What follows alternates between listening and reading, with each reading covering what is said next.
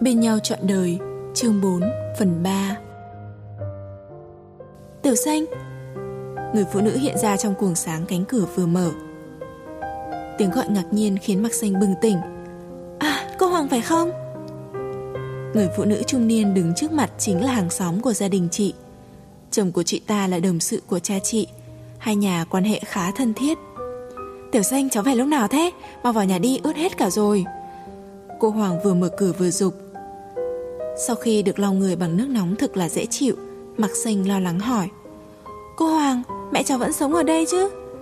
Vẫn ở đây, không ở đây thì đi đâu được? Cháu cũng thật là Bỏ đi lâu như vậy mà không viết cho mẹ cháu lá thư Để mẹ cháu một mình.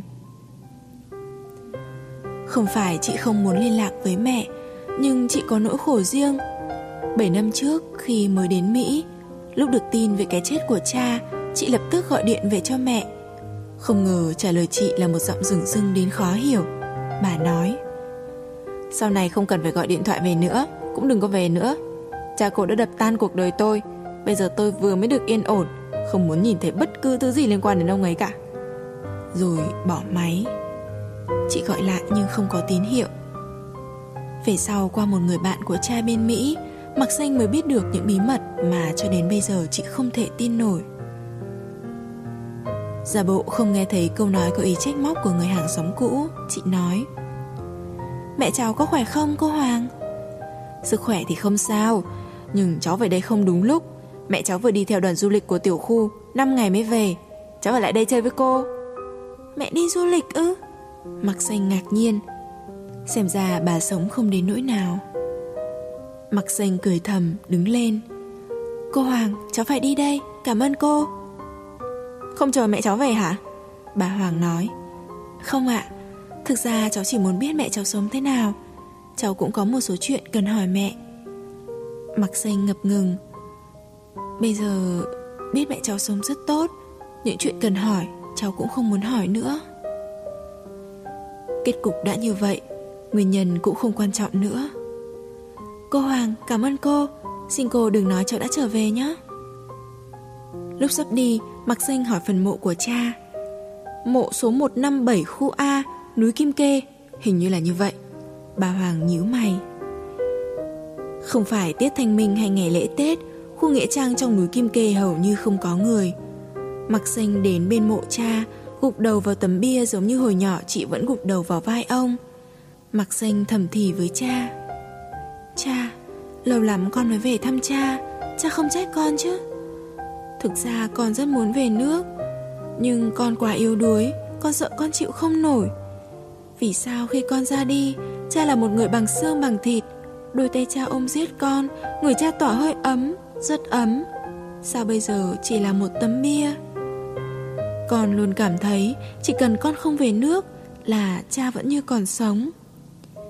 Con nhớ lúc con lên máy bay Cha còn ấn vào tay con túi bánh bích quy vừng Lúc đó cha đã lừa con Cha bảo sang Mỹ nếu thích thì ở lại, Nếu không thì lại về.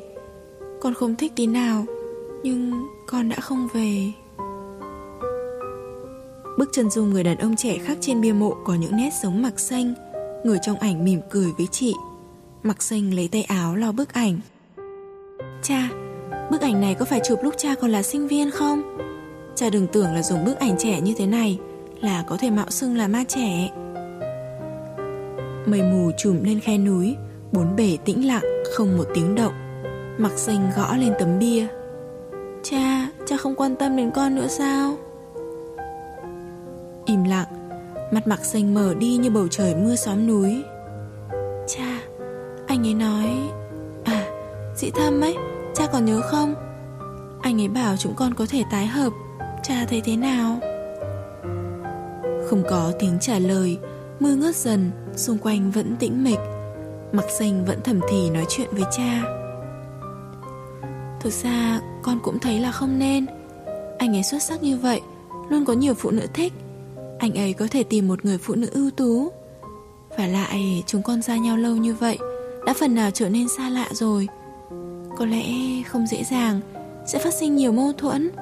Anh ấy sẽ nhanh chóng chán con, Thất vọng về con. Trước đây anh ấy cũng thất vọng về con. Nếu đến lúc đó mới chia tay E rằng Con không biết mình sẽ thế nào. Cứ như bây giờ, Ít nhất con cũng đã quen rồi. Không thể nói thêm nữa, Không biết bao nhiêu thời gian đã trôi qua, Mặc xanh chuyển giọng sôi nổi. Con vẫn tốt, Cha không phải lo lắng gì cho con đâu. Thôi, con phải đi đây, cha ạ. Chào cha. Khi chị xuống núi thì mưa đã tạnh hẳn. Đứng dưới chân núi nhìn đỉnh núi sắp chìm trong màn đêm và sương mù. Hình như là hai thế giới khác hẳn nhau. Trở về thành phố, trời đã tối hẳn. Mặc sinh nhìn đồng hồ trên máy điện thoại di động Xem ra ngày mai mới có thể đi được. Vào thành phố hỏi mấy nhà nghỉ đều đã hết chỗ. Cuối cùng tìm được một khách sạn ở trung tâm thành phố Giá rất đắt, đành ở tạm. Tắm xong, hong khô quần áo Ngủ thì còn quá sớm. Chị lững thững đi xuống lầu, ra phố. Trước mặt khách sạn là con đường phồn hoa nhất thành phố. Thành phố này có sông có núi Cũng là thành phố du lịch nổi tiếng. Lúc đó trên đường phố Khách du lịch vẫn rất đông.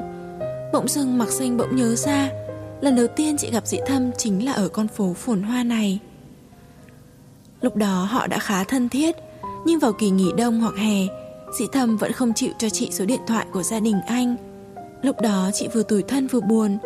Làm gì có cô gái nào số điện thoại của gia đình người yêu mình cũng không biết. Lúc ở bến xe mặc xanh hờn dỗi một hồi, Đoạn giận dữ bỏ đi. Nhưng được mấy bước chị đã hối hận. Mình giận gì kia chứ? Nếu mình cứ làm căng, Có lẽ dị thâm sẽ mềm lòng. Nhưng khi quay trở lại, Trên sân ga đã không thể bóng dáng dị thâm đâu nữa. Về đến nhà Mặc xanh cảm thấy chán nản, Chẳng thiết ăn uống tivi cũng chẳng thiết xem.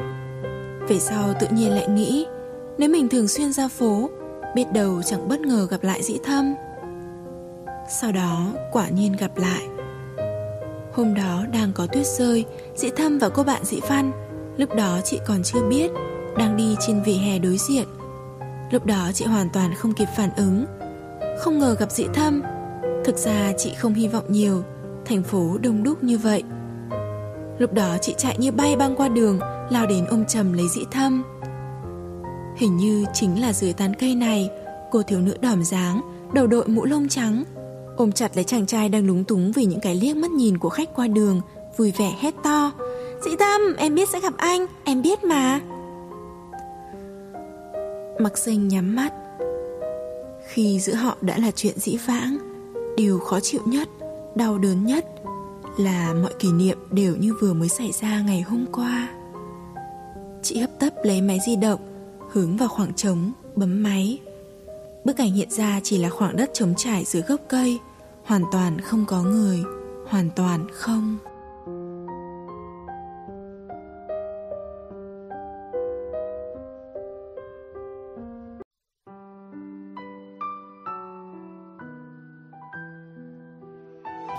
Bên nhau trọn đời Chương 4 Phần 4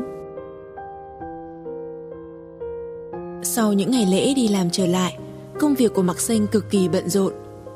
Chỉ có Tiểu Hồng không bận Chuyên đề của cô ta vừa kết thúc Nên suốt ngày quanh quẩn ở phòng làm việc của Mạc Xanh Bàn chuyện tình duyên của mình, của người. Chị Xanh, chị không thể cứ sống mãi như vậy. Chị phải biết là thời gian rất vô tình. Bây giờ tìm cho mình một người đàn ông Cũng coi như là cứu vãn xã hội để vài năm nữa coi như mình cũng lỡ mà đàn ông cũng thiệt thòi chị ạ. Tiểu Hồng thì thầm vẻ bí mật. Hơn nữa, bây giờ phù hợp quy luật tâm lý.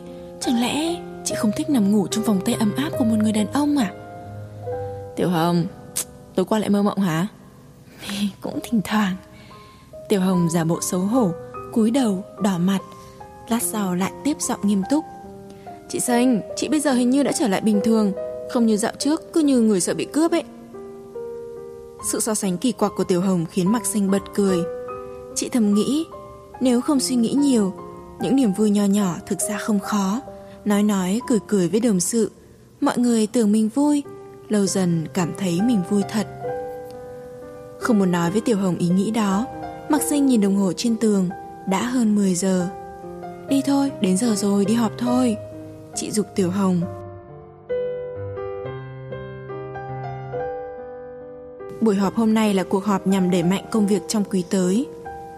Quy mô tòa báo nơi Mạc Sinh làm việc rất lớn, có hàng loạt các ấn phẩm lẻ như tủ sắc và một vài tạp chí phụ nữ, nếu không đã chẳng cần đến phóng viên ảnh.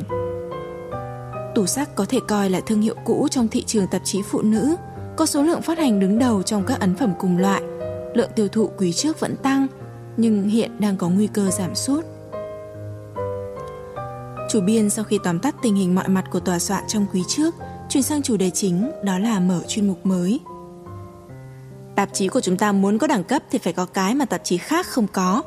Hiện trên thị trường có vô số ấn phẩm cùng loại, phần lớn nội dung trùng lặp, quanh đi quẩn lại cũng là làm đẹp, thời trang, ẩm thực, cuộc sống tình cảm. Ngoài những cái đó ra, chúng ta còn có thể làm thêm những gì? Chủ biên nhìn mọi người nói tiếp, hoặc nói cách khác, còn gì hấp dẫn phụ nữ nữa?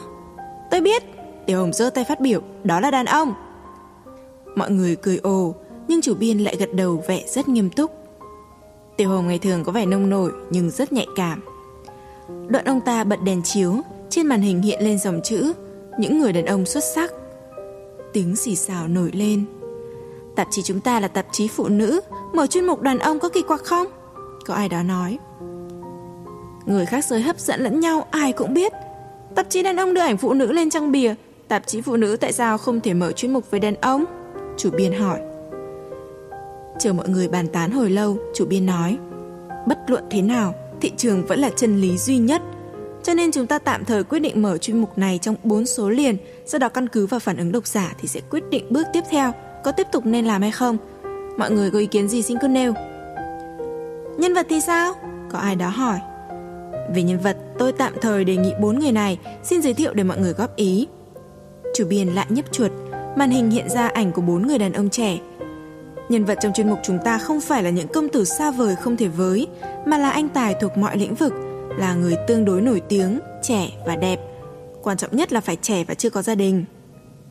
Ồ, oh, kia có phải là kiến trúc sư vừa đạt giải không nhở? Đúng đúng, người bên cạnh cũng rất là quen. Mặc xanh cũng nhìn lên màn hình theo tay chỉ của mọi người. Bức ảnh chụp nghiêng một người khiến chị giật mình. Di thâm, sao có thể... Chị kinh ngạc.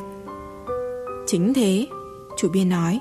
Với anh ta, khán giả của truyền hình địa phương đều không xa lạ. Hà Dĩ Thâm là một trong những khách mời của chương trình Pháp luật và cuộc sống. Đây cũng là chuyên mục đang được chú ý. Tôi đề nghị đưa anh ta vào số đầu tiên. Nhà báo Lý phát biểu. Anh ta từng xuất hiện trên truyền hình, khá nổi tiếng, dễ gây tiếng vang. Đúng thế, vụ án kinh tế của tỉnh gần đây hình như là do anh ta đảm trách, nên đưa anh ta vào số đầu. Có người phụ họa. Tôi thấy danh tiếng không phải là điểm chính yếu, điều quan trọng là anh ta có ngoại hình rất hấp dẫn, có thể thu hút các cô gái trẻ hơn nữa lại thuộc diện giàu có, Đấy cũng là một ưu thế đáng kể. Chủ biên gật đầu. Tôi cũng nghĩ vậy. Sao biết, có bằng chứng gì không? Cậu sinh viên khoa báo chí tốt nghiệp khoa báo chí mới về tòa soạn quay sang Mạc Sinh hỏi nhỏ. Cậu ghen tị hả? Biên tập viên họ Hoàng ngồi bên cạnh nghe thấy bật cười. Ghen cũng chẳng ích gì, một giờ của người ta có lẽ còn hơn thu nhập cả tháng của mình. Tôi có quen người làm bên tòa án, ngày đầu mỗi vụ xử thủ lao của anh ta là ngần này. Biên tập Hoàng giơ hai ngón tay lên. Hai vạn ư? Anh chàng sinh viên kinh ngạc. Biên tập viên họ Hoàng lắc đầu. Lẽ nào 20 vạn? Chàng sinh viên chố mắt. Biên tập viên vẫn lắc đầu. Thêm 10 lần nữa. Chàng sinh viên nhún vai không nói gì. Chuyên mục mới tạm thời quyết định như vậy nhé. Chủ biên ngẩng đầu nhìn mọi người. Bây giờ bàn đến vấn đề người phụ trách. Ông ta vui vẻ. Ai muốn phụ trách chuyên mục này? Phòng họp im lặng. Kỳ thực ai cũng có ý muốn thử sức Nhưng ngại nói ra. Tôi! Cùng với giọng nói trong trẻo, quả quyết Nữ phóng viên nổi tiếng kiêu sa Đào Nghị Thanh đứng lên. Khuôn mặt đẹp, thân hình lý tưởng Thái độ tự tin, giọng nói dễ nghe Đào Nghị Thanh trình bày nguyện vọng của mình. Thưa chủ biên, tôi muốn làm chuyên mục này. Chuyên mục tôi đang phụ trách sắp kết thúc Tôi sẽ hết sức cố gắng cho chuyên mục mới. Ngoài ra tôi còn một ưu thế nữa Tôi tốt nghiệp trường đại học C Cùng trường với luật sư Hà và kiến trúc sư Khang. Tôi tin giữa chúng tôi có tiếng nói chung. Hơn nữa tôi và luật sư Hà Dĩ Thâm Từng là chỗ quen biết. Từng là chỗ quen biết? Ai thế nhỉ? Mặc xanh ngồi đầu. Thấy khuôn mặt xinh đẹp của Đào Nghị Thanh thoáng ửng đỏ Trái tim chị như có bàn tay bóp nhẹ. Tốt nghiệp trường đại học C cô đấy Quá giỏi. Chị Mai ngồi phía sau mặc xanh ngày thường vốn không ưa đào nghị thanh, kích động tiểu hồng. Tiểu Hồng sao không nhận đi? Món hời sao lại chịu nhường cho người khác thế hả? Có lẽ là do hơi thiếu khiêm tốn Lại quá tự tin vào ngoại hình và khả năng của mình Đào Nghị Thanh không được mọi người trong tòa soạn ủng hộ Bị nhiều đồng nghiệp vô tình hay cố ý cô lập. Tiểu Hồng và Mạc Sinh không tham dự vào những trò đó. Tiểu Hồng cười hì hì. Không được, em mà nhận chuyên mục này Bạn trai em lại nghĩ là em có tư tưởng đứng núi này chung núi nọ thì chết. Đột nhiên nhìn lại lần nữa ảnh người đàn ông trên màn hình đang chiếu Tiểu Hồng reo lên. Ôi, sao tôi thấy anh chàng này quen thế nhở? Mạc Sinh, chị có thấy thế không? Mạc Sinh cười nói đùa. Mọi anh chàng đẹp trai trên thế giới này em đều thấy quen Chủ biên khoát tay Thôi thôi thôi, trở lại vấn đề đi nếu không ai có ý kiến gì khác, Nghĩa Thanh chuyên mục này giao cho cô, hy vọng là cô thành công. Haha, không biết đây có phải là mỹ nhân kế không? Mọi người lại cười ồ, một năm đồng nghiệp nói đùa. Người đẹp Nghị Thanh có thể lôi kéo được anh ta, biết đâu sau này tòa báo chúng ta khỏi mất tiền phí luật sư. Mạc xanh, mặc xanh. Chủ biên gọi. Vâng, gì ạ? Chuyên đề ảnh tương đối nhẹ nhàng, cô bớt chút thời gian phối hợp với Nghị Thanh. Mặc sinh do dự, Nhất thời không tìm ra lý do từ chối, đành gật đầu nhận lời. Định sau này phải đi chụp ảnh sẽ đổi cho đồng nghiệp Bạch. Mình không nên xuất hiện trước dĩ thâm vào lúc không thích hợp. Chị thầm nghĩ. Hiện nay công việc giữa Mạc Sinh và Đào Nghị Thanh có một phần đan xen, đó là chuyên mục ngôi nhà của họ. Thông qua bức ảnh mô tả môi trường sống của những nhân vật nổi tiếng, nói lên quan niệm sống và sở thích thị hiếu của họ. Mạc Xanh phụ trách khẩu ảnh, Đào Nghị Thanh phụ trách chú giải. Công việc buổi sáng vừa kết thúc, Đào Nghị Thanh đề nghị. Chị Mạc Xanh, chúng mình ăn trưa nhé. Nhưng em định mời mấy người bạn chị không ngại chứ. Em đi với bạn, tốt nhất là chị nên về nhà. Mặc Xanh băn khoăn. Không sao đâu, em đi một mình chúng ta khó thanh toán tiền công tác phí. Vậy là Mặc Sinh đành gật đầu. Đến nhà hàng mới biết khách mời của Đào Nghị Thanh chính là Cát Lệ, người chủ chương trình pháp luật và cuộc sống trên truyền hình. Chị Cát Lệ, đây là đồng nghiệp của em, chị Triệu Mặc Xanh, phóng viên ảnh. Chị Xanh, đây là phóng viên Cát Lệ, cựu sinh viên khoa báo chí trường Đại học C, hiện là người dẫn chương trình pháp luật và đời sống. Chào bạn. Cát Lệ gật đầu chào rất lịch sự. Chào bạn. Mặc Xanh đáp lễ. Thế giới này quả thực là nhỏ bé, muốn trốn tránh cũng không được. Mặc Xanh thầm nghĩ. Cát Lệ là điển hình mẫu người của công chúng, ăn vận cực kỳ thời trang, cử chỉ phóng khoáng, phong cách nói chuyện thân mật vui vẻ của một người dẫn chương trình. Sau vài câu nói xã giao, họ bắt đầu vào vấn đề chính. Nghị Thanh, bạn nói tạp chí của các bạn muốn phỏng vấn Hà Dĩ Thâm. Đào Nghị Thanh gật đầu. Đúng vậy, chị Cát Lệ chị có thể giới thiệu em không? Giới thiệu? Sao lại cần tôi giới thiệu? Các bạn chẳng đã quen rồi hay sao? Chỉ là trao đổi vài câu trong những hoạt động của đoàn trường. Sau khi tốt nghiệp, mỗi người đi một nơi, Bây giờ có lẽ anh ta chẳng còn nhớ em là ai nữa. Đào Nghị Thanh nói với vẻ thất vọng. Mặc sành bỗng thấy động lòng. Chưa chắc Ấn tượng về người đẹp bao giờ trả sâu. Cát lệ mỉm cười. Chị Lệ, thế chị có giúp em không? Giúp, nhất định giúp. Cát lệ cười sởi lời. Nhưng Hà Dĩ Thâm chưa có bạn gái. Em không nên bỏ lỡ cơ hội Đừng để sống mất con cá to. Anh ta đúng là một đám lý tưởng Mọi phẩm chất, điều kiện miễn chê, chị đảm bảo. Chị Cát Lệ, chị đừng nói lung tung trước mặt đồng nghiệp của em. Đào Nghị Thành đỏ mặt. Thôi, không nói nữa. Cát Lệ quay sang Mặc Sinh vui vẻ nói. Chị Sinh thông cảm, chúng tôi vẫn hay đùa như thế. Không sao. Mặc Sinh mỉm cười, cúi đầu, uống cà phê. Nghị Thanh, sao tạp chí của em lại nghĩ đến chuyên mục này? Nếu trên tạp chí giới thiệu những anh chàng đẹp trai, tốt nghiệp các trường đại học danh tiếng, có thành tựu, được công chúng biết đến, chị có mua xem không? Nghị Thành cười tinh nghịch, đôi mắt đẹp lấp lánh. Mua chứ, chị sẽ giấu ông xã mua đọc. Cắt lệ cười to, nghiêng mái đầu cắt ngắn rất hợp với khuôn mặt, khiến chị có vẻ đẹp vừa hiện đại vừa duyên dáng. Chỉ có điều với tính cách của Hà Dĩ Thâm, có thể anh ta không đồng ý xuất hiện trên tạp chí phụ nữ. Em biết không, hồi đầu chủ trì tiết mục pháp luật và cuộc sống, Chị đã tốn không ít công sức mới thuyết phục được anh ta tham gia đấy. Nói đến đây, Cát lệ dừng lại, đắn đo. Nhưng cũng chưa biết chừng, Nếu ở một vị trí nổi bật, Có thể anh ta đồng ý. Bàn tay mặc xanh đang cuối cà phê bỗng dừng lại. Đào Nghệ Thanh phân vân nhìn Cát lệ. Hồi ấy chị làm thế nào để thuyết phục được anh ta? Hồi ấy...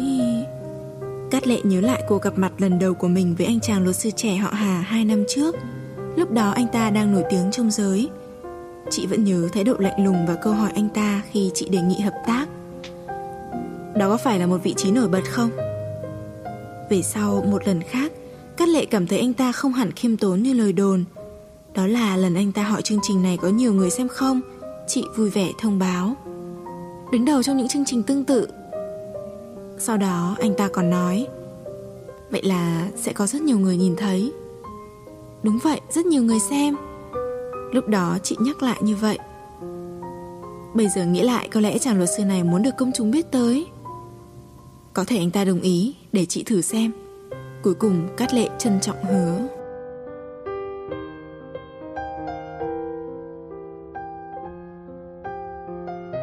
Nơi họ ăn trưa không thể gọi xe phải đi xuyên qua quảng trường. Lúc đó quảng trường rất đông người, có nhiều nhà sản xuất coi quảng trường là địa điểm và cơ hội lý tưởng giới thiệu sản phẩm của mình.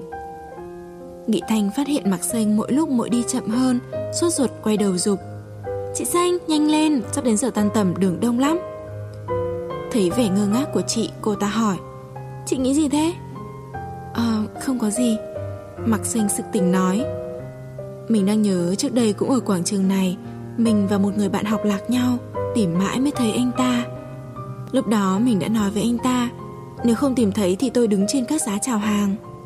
Tại sao? Anh ta cũng hỏi thế, Mặc xanh bật cười. Mình nói, nếu không tìm thấy anh, Tôi sẽ đứng ở một nơi nổi bật để anh nhìn thấy. Có phải dĩ thâm xuất hiện trên truyền hình Là hy vọng chị nhìn thấy và đi tìm anh?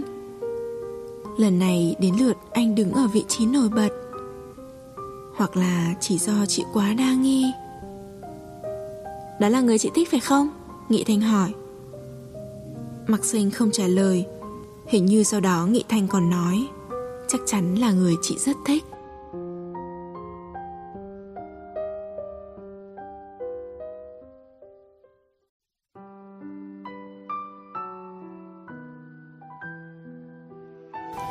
Bên nhau trọn đời Chương 5 Phần 1 Mấy ngày sau đó, Mạc Sinh liên tục phải đi chụp hình ngoại cảnh, không hỏi kết quả của phỏng vấn của Đào Nghị Thanh, bởi vì chị đã thương lượng với đồng nghiệp Bạch trao đổi công việc, chị không liên quan đến chuyên mục đó nữa. Công việc chụp ảnh hôm đó khá thuận lợi, Mạc Sinh trở về tòa soạn từ rất sớm. Ở phòng rửa tay, chị bắt gặp chị Mai và mấy đồng nghiệp đang rôm rả bàn tán chuyện gì đó. Thấy Mạc Xanh, chị Mai nói to. Thế nào Mạc Xanh, chuyên mục mới làm đến đâu rồi? Chị Mai mỉm cười vẻ châm biếm không giấu giếm Sao cơ ạ? Chị ngạc nhiên. Chưa biết tin à Đào Nghệ Thanh chưa gặp nhân vật nổi tiếng của cô ta Thì đã bị từ chối thẳng thừng. Chuyện đến là hay, Sao lúc đầu cao giọng thế? Chị Mai nói vẻ rất đắc ý. Đúng thế, Nghe đầu gọi điện đến văn phòng, Người ta không tiếp. Chỉ có trợ lý nghe điện thoại, Viện cớ Hà luật sư bị ốm. Cô thủ thư giọng hề hả Sĩ thâm bị ốm ư? Mặc sinh đang định đi, Nghe vậy vội dừng lại hỏi. Thật sao ạ? Chắc chắn là giả bộ thôi, Hôm qua tôi còn nhìn thấy anh ta trên tivi kia mà. Những chương trình truyền hình vừa phát sóng Thường được làm từ trước. Dị thầm có bị ốm thật không? Mặc xây ngồi trong phòng làm việc Xem lại những bức ảnh, Đầu óc rối bời. Chị Mặc Xanh Sao phải quan tâm anh ta thế? Không đến lượt đâu. Mấy lần Mặc Xanh chua chát tự giễu mình. Chị Xanh có điện thoại này. Cậu Bạch đưa máy cho chị nói. Hình như người này đã gọi hai lần từ sáng đến giờ. Mặc sình cầm ống nghe. Alo Ờ vâng chào anh. Mặc sành phải không? Trong ống nghe là một người đàn ông trầm ấm Thuật nghe hơi giống giọng dị thâm. Tôi là hướng hàng Quán cà phê hướng hàng hẹn chị ở trên con đường phía đông thành phố, Có tên Thế giới yên tĩnh. Tìm chị khó quá. May có lần tôi nghe nói chị là phóng viên ảnh của một tạp chí phụ nữ. Hướng hàng lên tiếng sau khi họ vừa yên vị bên cái bàn cạnh cửa sổ nhìn ra khoảng vườn có những cây cảnh rất lạ mắt. Thấy mặc xanh ngơ ngác, hướng hàng bật cười. Sao thế? Nhắc đến dĩ thầm chị thấy lạ lắm sao? Thực ra dĩ thầm chẳng nói gì hết. Nhờ có ông bạn viêm tôi mới có được một chút thông tin. Hướng hàng không hiểu sao tỏ ra lúng túng. Người phục vụ đưa thực đơn đến, Chọn xong đồ uống hướng hàng đi vào vấn đề chính. Có phải tôi tới tìm chị làm chị ngạc nhiên? Đúng là rất ngạc nhiên. Người đàn ông điển trai lịch thiệp này Tuy mặc xanh có quen nhưng không thân thiết. Trong một thời gian dài Ấn tượng của chị về anh ta chỉ là bạn cùng phòng của dĩ thâm Tên anh ta thậm chí có lúc chị còn không nhớ. Cho đến một hôm, mấy người bạn của Dị Thâm hẹn nhau đi ăn lẩu và yêu cầu tất cả đều phải mang theo bạn gái. Cuối cùng chỉ có hướng hằng đến một mình. Mọi người đua nhau chọc tức hướng hằng. Hướng hằng, ngày đến Dị Thâm cũng đã bị người ta lôi kéo, cậu định độc thân cho đến bao giờ đây? Hướng hằng thở dài. Nói thì dễ lắm, nhưng đào đâu ra một triệu mặc xanh kiên cường bất khuất để lôi kéo tới bây giờ. Hướng hằng liếc nhìn mặc xanh nói giọng khiêu khích. Dĩ thầm vừa đến vò đầu bứt tai nếu cậu cần tớ nhường đấy, Để tớ được yên. Mặc xanh lúc đó trông rất tội nghiệp, Cảm thấy rất tủi thân, Nhưng không thể mở miệng. Sợ nói ra chỉ càng thêm ngượng, Bởi sinh viên khoa luật nổi tiếng miệng lưỡi cay độc. Nhưng từ đó chị có ấn tượng rõ rệt hơn đối với hướng hằng.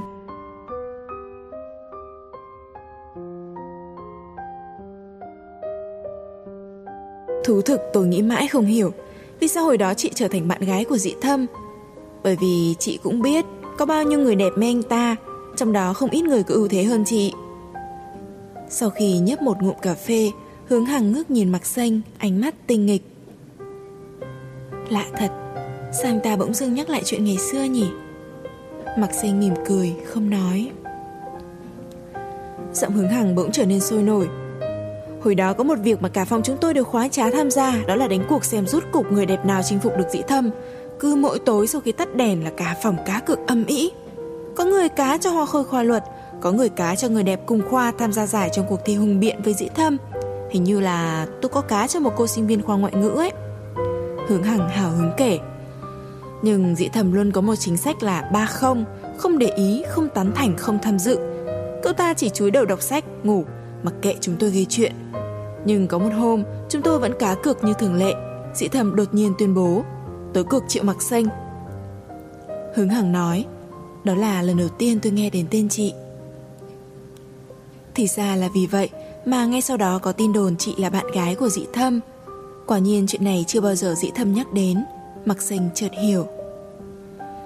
Chị không thể biết được hồi đó bọn tôi đã tò mò muốn biết về chị như thế nào đâu. Về sau khi chị xuất hiện ai cũng ngạc nhiên, Dĩ thâm vốn rất điềm tĩnh, tính giả dặn trước tuổi. Ai cũng nghĩ bạn gái anh ta phải là người chín chắn, hiểu biết. Nhưng chị... À, xin lỗi. Hướng hàng lúng túng. Chị hoàn toàn không giống với hình dung của chúng tôi. Sau một lát im lặng hướng hàng lại tiếp tục. Thú thật, lúc đầu tôi cũng không tin quan hệ giữa hai người. Nhưng dĩ thầm ngày càng tỏ ra giống một anh chàng bình thường 20 tuổi. Anh ta thường bị chị làm cho phát cáu, vò đầu bứt tai, có lúc còn vui vẻ để cho chúng tôi sai giặt quần áo cho cả phòng. À, phải rồi, đó là dịp sinh nhật của anh ta. Những chuyện đó đã xảy ra với dĩ thâm ư? Chị thầm nghĩ, quả là khó tin. Hôm sinh nhật dĩ thâm chị đã đi khắp thành phố mà không tìm được món quà vừa ý Cuối cùng đành trở về tay không Tối hôm đó ở tầng trệt khu ký túc xá chị đành chúc mừng xuông Sinh nhật vui vẻ Dĩ thầm giận dỗi Hôm nay em đi đâu vậy? Quà của anh đâu? Bỗng dưng mặc xanh không biết trả lời thế nào. Sĩ thâm lườm chị nhưng cuối cùng anh lại giảng hòa. Thôi được rồi, em nhắm mắt lại đi. Chị nhắm mắt. Sĩ thâm đột ngột hôn chị. Đó là nụ hôn đầu. Mặc xanh còn nhớ Lúc đó chị mở mắt Nhìn anh thẳng thốt. Sĩ thâm, hôm nay Hôm nay không phải là sinh nhật em. Bàn tay mặc xanh đang cầm cốc cà phê thoáng run rẩy. Chị đặt tách cà phê xuống bàn. Vì sao người đàn ông này bỗng dưng nhắc nhiều đến quá khứ như vậy? Sao phải nói ra những chuyện đó? Không nên nói ra thì hơn. Dù sao cũng chẳng để làm gì. Quá khứ đã là quá khứ. Anh hẹn tôi đến đây, Bảo là có chuyện tôi phải biết. Chính là những chuyện này ư? Cuối cùng không kìm chế được, Mặc xanh khó nhọc cất tiếng. Khuôn mặt hướng hằng thoáng biến sắc, Cặp môi với những nét gờ gợi cả mím chặt. Hình như có điều khó nói. Mặc xanh, chị thật tàn nhẫn. Cuối cùng hướng hàng ngẩng lên nhìn sâu vào mắt chị Giọng nói không cao nhưng nghe thật đáng sợ. Đúng thế Với ai chị cũng tàn nhẫn. Hướng hàng lẳng lặng lấy bút trong túi viết ra mấy chữ Đưa cho chị. Mặc sinh cầm đọc Đó là tên một bệnh viện và số giường bệnh. Cái gì thế này? Mặc sinh hoảng hốt Cổ họng nghẹn lại Hướng Hằng đã trở lại bình thường, nói thủng thẳng. Với cung cách làm việc như cậu ta, chết non là chuyện thường, lại còn xuất huyết dạ dày. Hướng Hằng cất bút vào cái cặp màu đen, thận trọng cài khóa. Tôi đưa địa chỉ bệnh viện cho chị, đến hay không là tùy chị. Tôi không biết giữa hai người đã xảy ra chuyện gì, nhưng Triệu Mặc Xanh Giọng hướng hẳn trở lại vẻ đáng sợ lúc trước con người không nên quá ích kỷ. Nói xong anh ta gọi thanh toán, lúc mặc xanh ngẩng đầu, chỗ ngồi đối diện đã trống không, hướng hàng đi từ lúc nào. Mặc xanh vẫn ngồi yên, thẳng thốt, dường như vẫn chưa tin những gì hướng hàng vừa nói. Tay chị bóp chặt mảnh giấy, móng tay ấn vào da thịt đau điếng, nhưng chị không để ý. Xuất huyết dạ dày, bệnh viện, sĩ thâm, vì sao? Vì sao cơ chứ? Cà phê đã nguội lạnh, mặc xanh ra khỏi quán. Bên ngoài trời đã đổ mưa từ lúc nào? Sao lại mưa vào lúc này? Nhất là lại mưa dày hạt. Vậy mà vẫn dễ dàng gọi được xe. Lái xe là một người còn trẻ hay chuyện. Sau khi hỏi địa chỉ cần đến, anh ta bắt đầu gợi chuyện. Cô có người nhà bị ốm hả? Cô còn đi học hay đã công tác? Cô... cô... Mặc xanh chỉ ậm ừ cho qua, mắt nhìn ra cửa sổ. Những câu hỏi của anh lái xe và cảnh vật bên ngoài thoảng qua, lướt qua trước mắt, mặc xanh không để ý. Không nhìn thấy gì hết. Đường không có đèn đỏ, họ đến bệnh viện rất nhanh.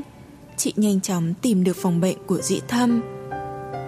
Mặc xanh đứng ngoài cửa căn phòng tường màu trắng, khung cửa màu cánh rán, cánh tay nặng nề như đeo đá, không thể nào giơ tay lên gõ cửa. Hay là bỏ đi. Nhưng chân cũng nặng nề như vậy không thể cất bước.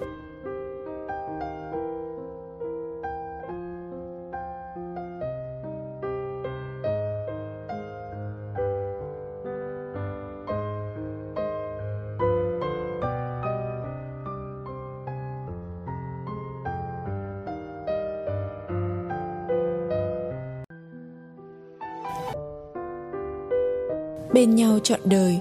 Chương 5 Phần 2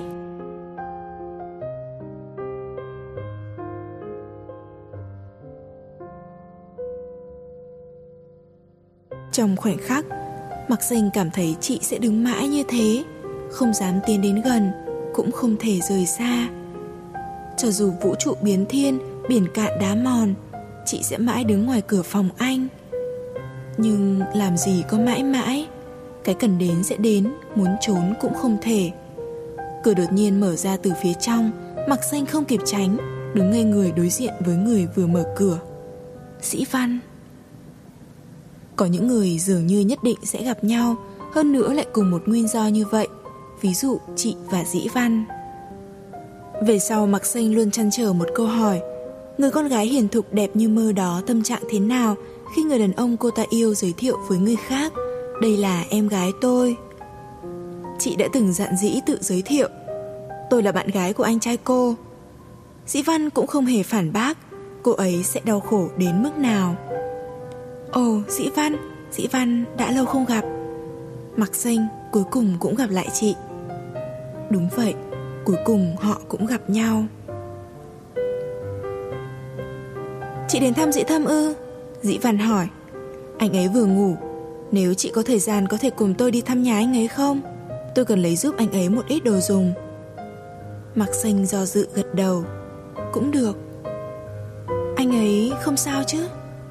Mặc xanh rụt rè hỏi khi hai người đi xuống cầu thang. Không sao, bác sĩ nói chỉ cần nghỉ ngơi, chú ý ăn uống là ổn. Thế thì tốt, Mặc xanh nói nhỏ.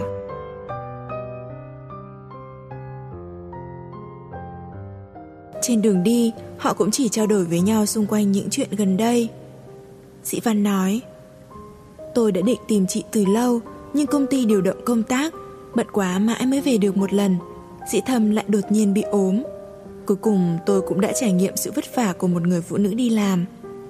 Mạc Xanh nói Tôi không ngờ Dĩ Văn lại trở thành một phụ nữ mạnh mẽ đến vậy. Chị cũng thế đấy thôi. Hồi xưa chị cầm máy ảnh chụp chơi Vậy mà về sau lại trở thành phóng viên ảnh chuyên nghiệp. Mạc Sinh cười Bây giờ tôi cũng chỉ chụp chơi thôi. Dĩ Văn nói Nếu ông chủ của chị mà nghe được những lời như thế Chắc ông ấy giận lắm. Đến rồi, ở đây.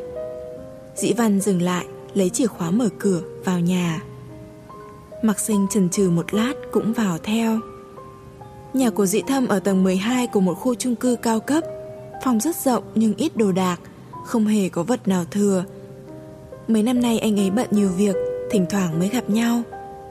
Dĩ Văn vừa thu xếp đồ vừa nói, Đến mở tủ lạnh, Chị lắc đầu.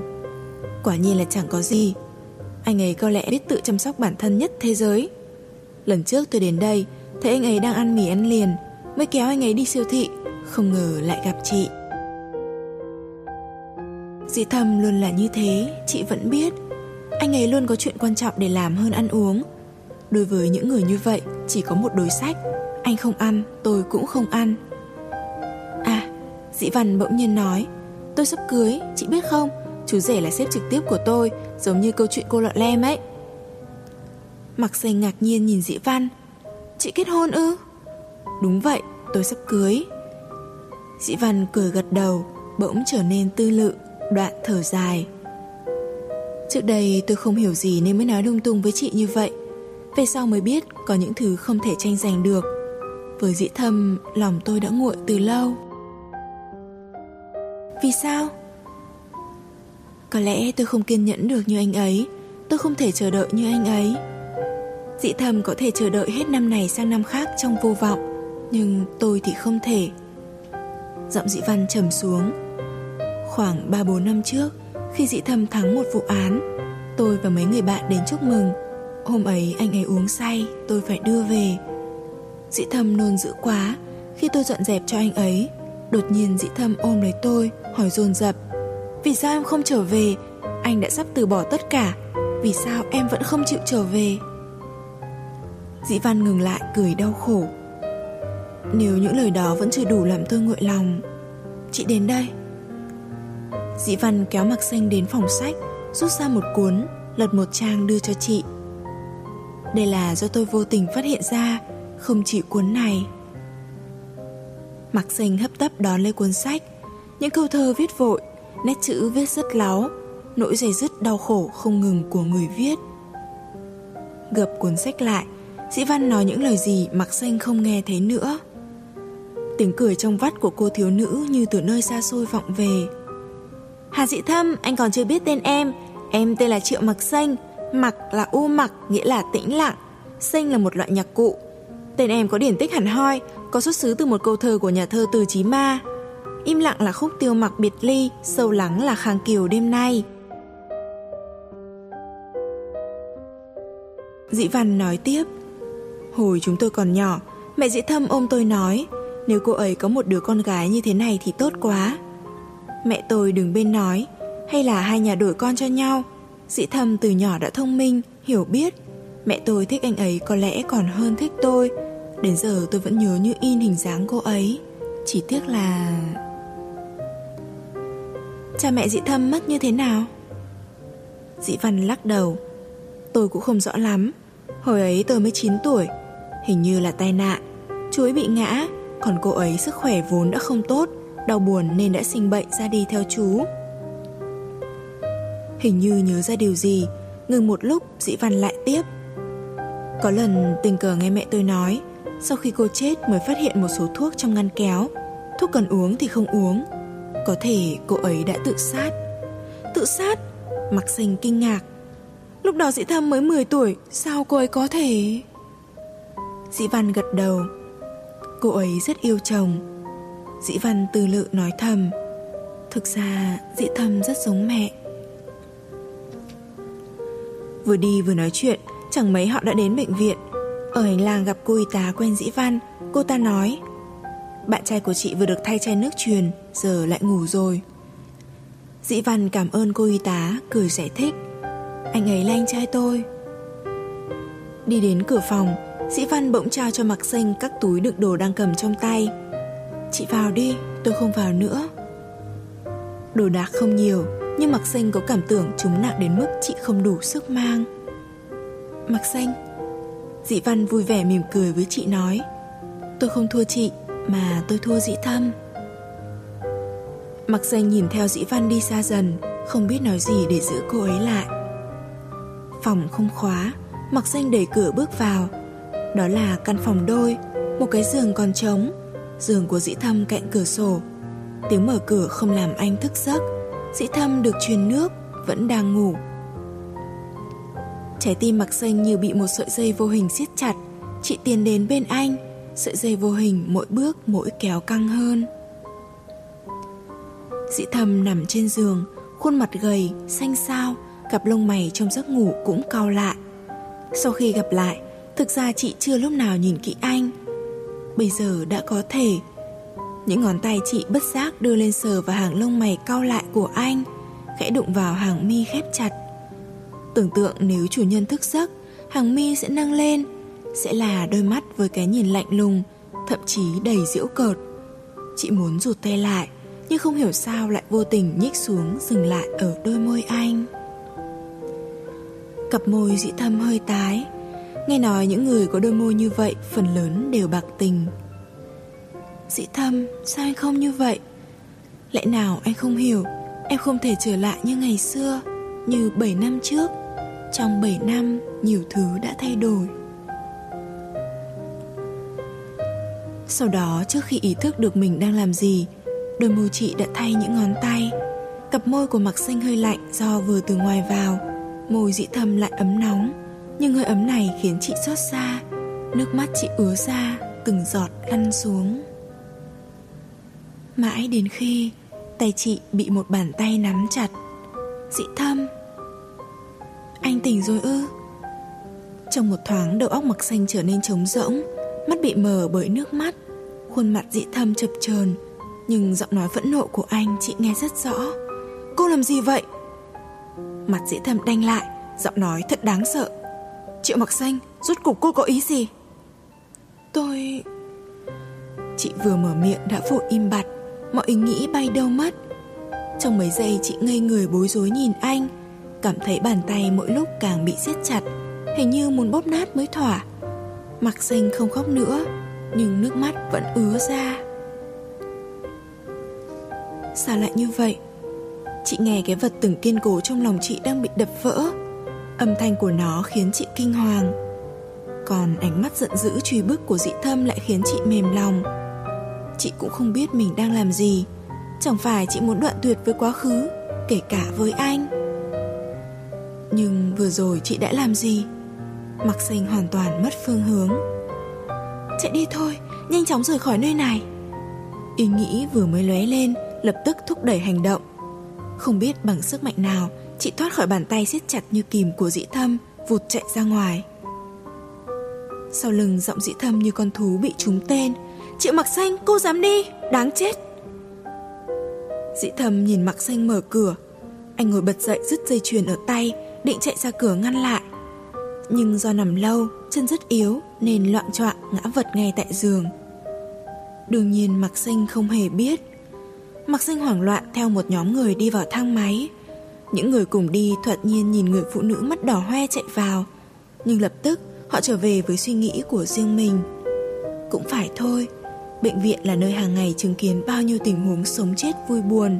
Một người đẫm nước mắt đi vào thang máy, có gì là lạ. Ra khỏi thang máy yên tĩnh, Tiếng ồn ào ở hành lang đập vào tai khiến chị choáng váng. Hành lang rất đông người, Bỗng nhiên mặc xanh không biết mình phải đi hướng nào. Đi đâu bây giờ? Chẳng phải vẫn biết thế sao? Thế giới rộng lớn như vậy nhưng không nơi nào không có dĩ thâm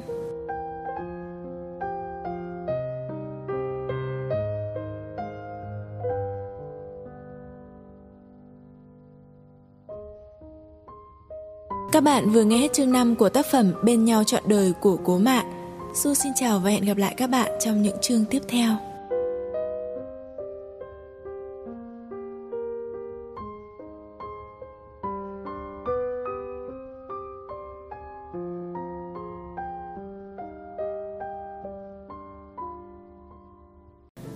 Bên nhau trọn đời. Chương 6 phần 1 Hà... Luật sư Hà sao? Mỹ Đình ngạc nhiên nhìn người xuất hiện ở cửa. Luật sư Hà, anh đang nằm viện cơ mà.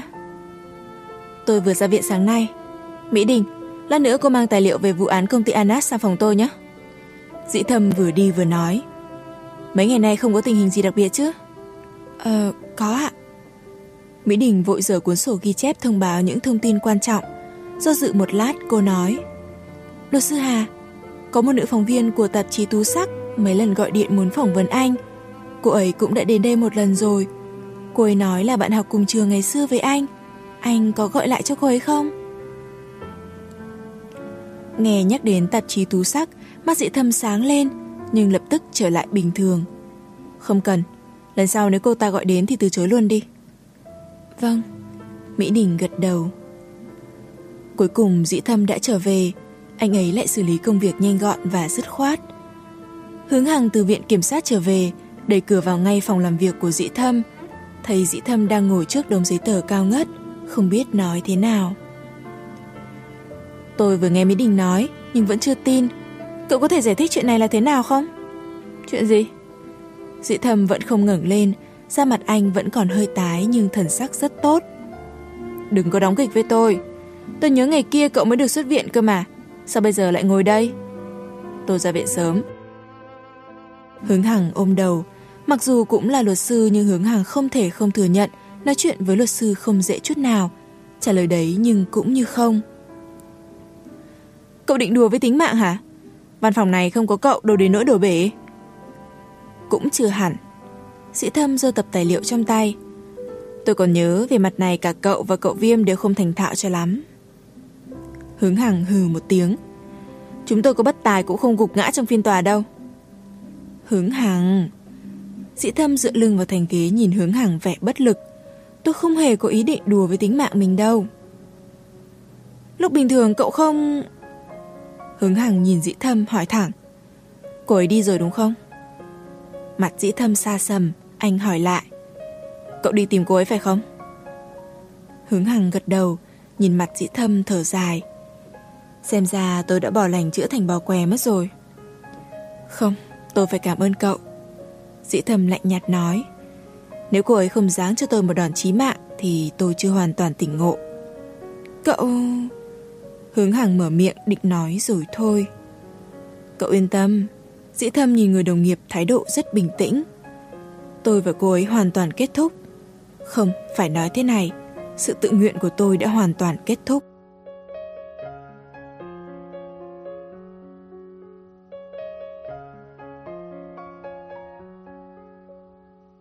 mười một giờ đêm, Sĩ Thâm cho xe vào gara, đi vào cầu thang máy. Đầu óc vẫn nghĩ tới cuộc đàm phán ngày hôm sau. Thời gian này hầu như anh không về nhà trước 10 giờ đêm. Cùng một lúc anh thụ lý mấy vụ án, bận tối mắt.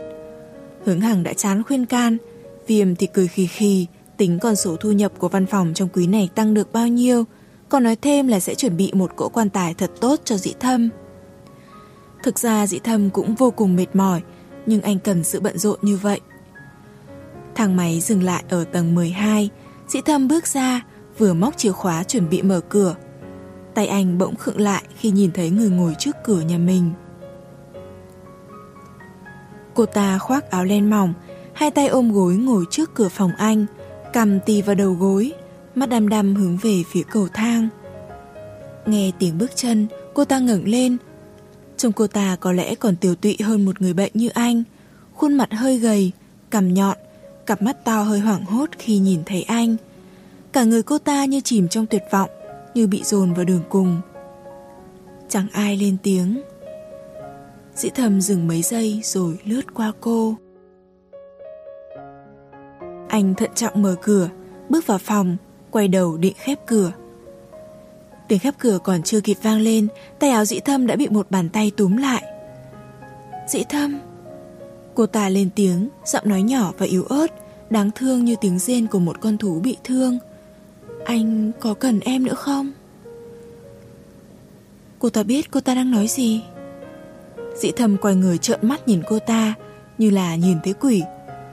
Tiếng nói vừa nhỏ vừa yếu, nhưng trong đêm vắng vẫn nghe rất rõ, Anh cố gắng níu chặt sợi dây lý trí, định giật tay ra, nhưng cô ta vẫn túm chặt không buông. Vẫn ương ngạnh như vậy, Dĩ thâm phát hiện anh đang nhớ lại ngày xưa một cách xấu hổ. Bỏ ra! Có lẽ giọng nói dĩ thâm quá gay gắt, tay mặc xanh run lên, sau đó từng ngón một từ từ tuột khỏi tay áo anh.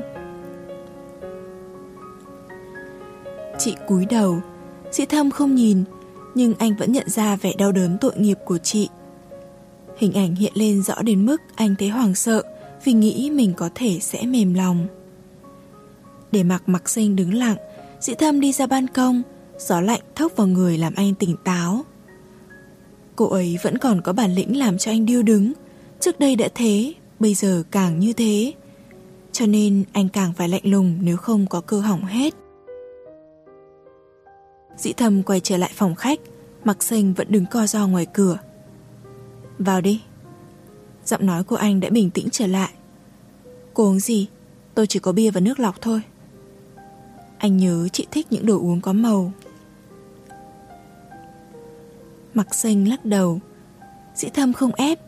Anh đến ngồi trên salon, hoàn toàn có dáng chủ nhà tiếp khách. Cô đến tìm tôi có việc gì?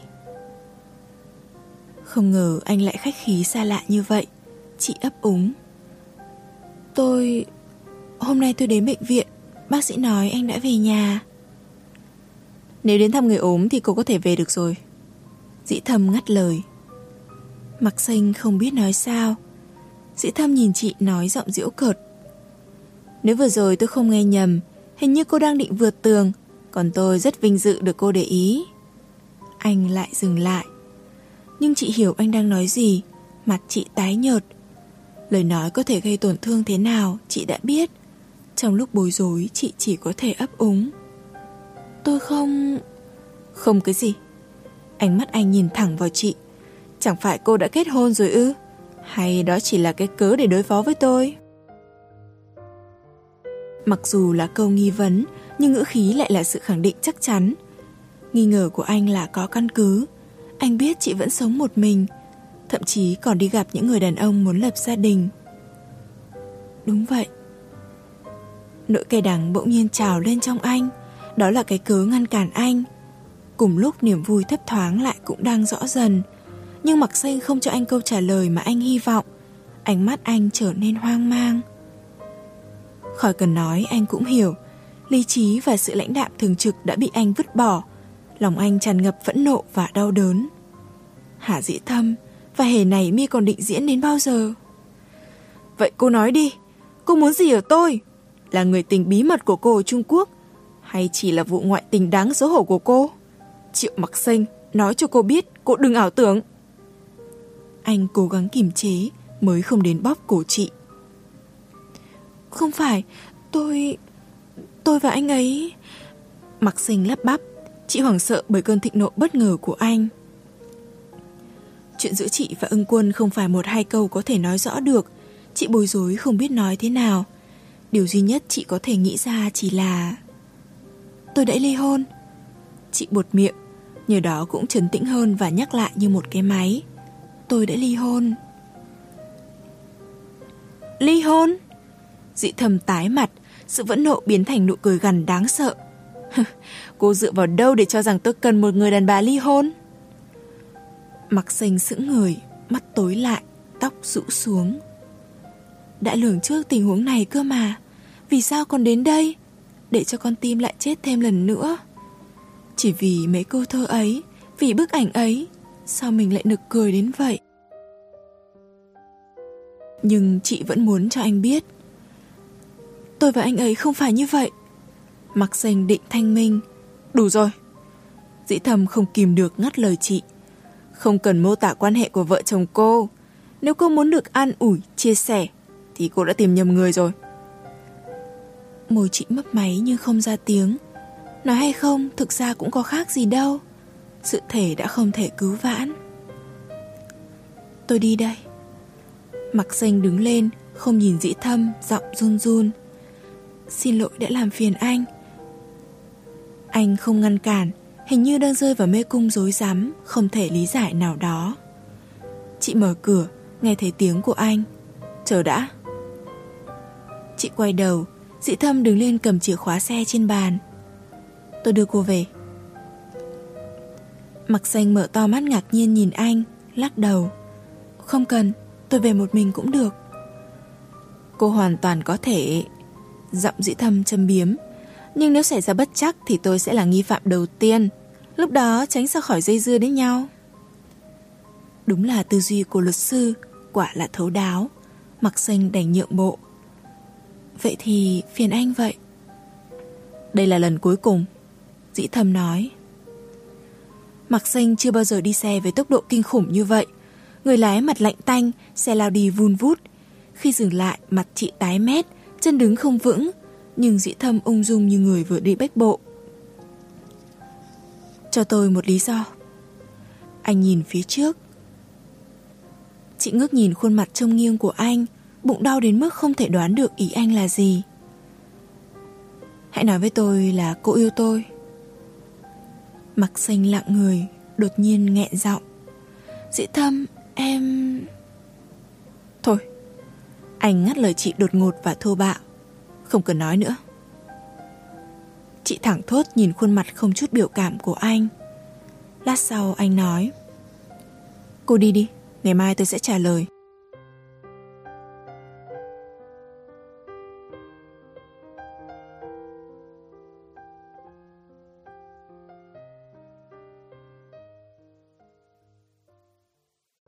Bên nhau trọn đời, Chương 6 phần 2 Có lẽ do say xe, Cả đêm đó mặc xanh ngủ không yên. Sáng sớm nửa mơ nửa tỉnh, chuông điện thoại réo vang, Chị gần như lập tức nhận máy.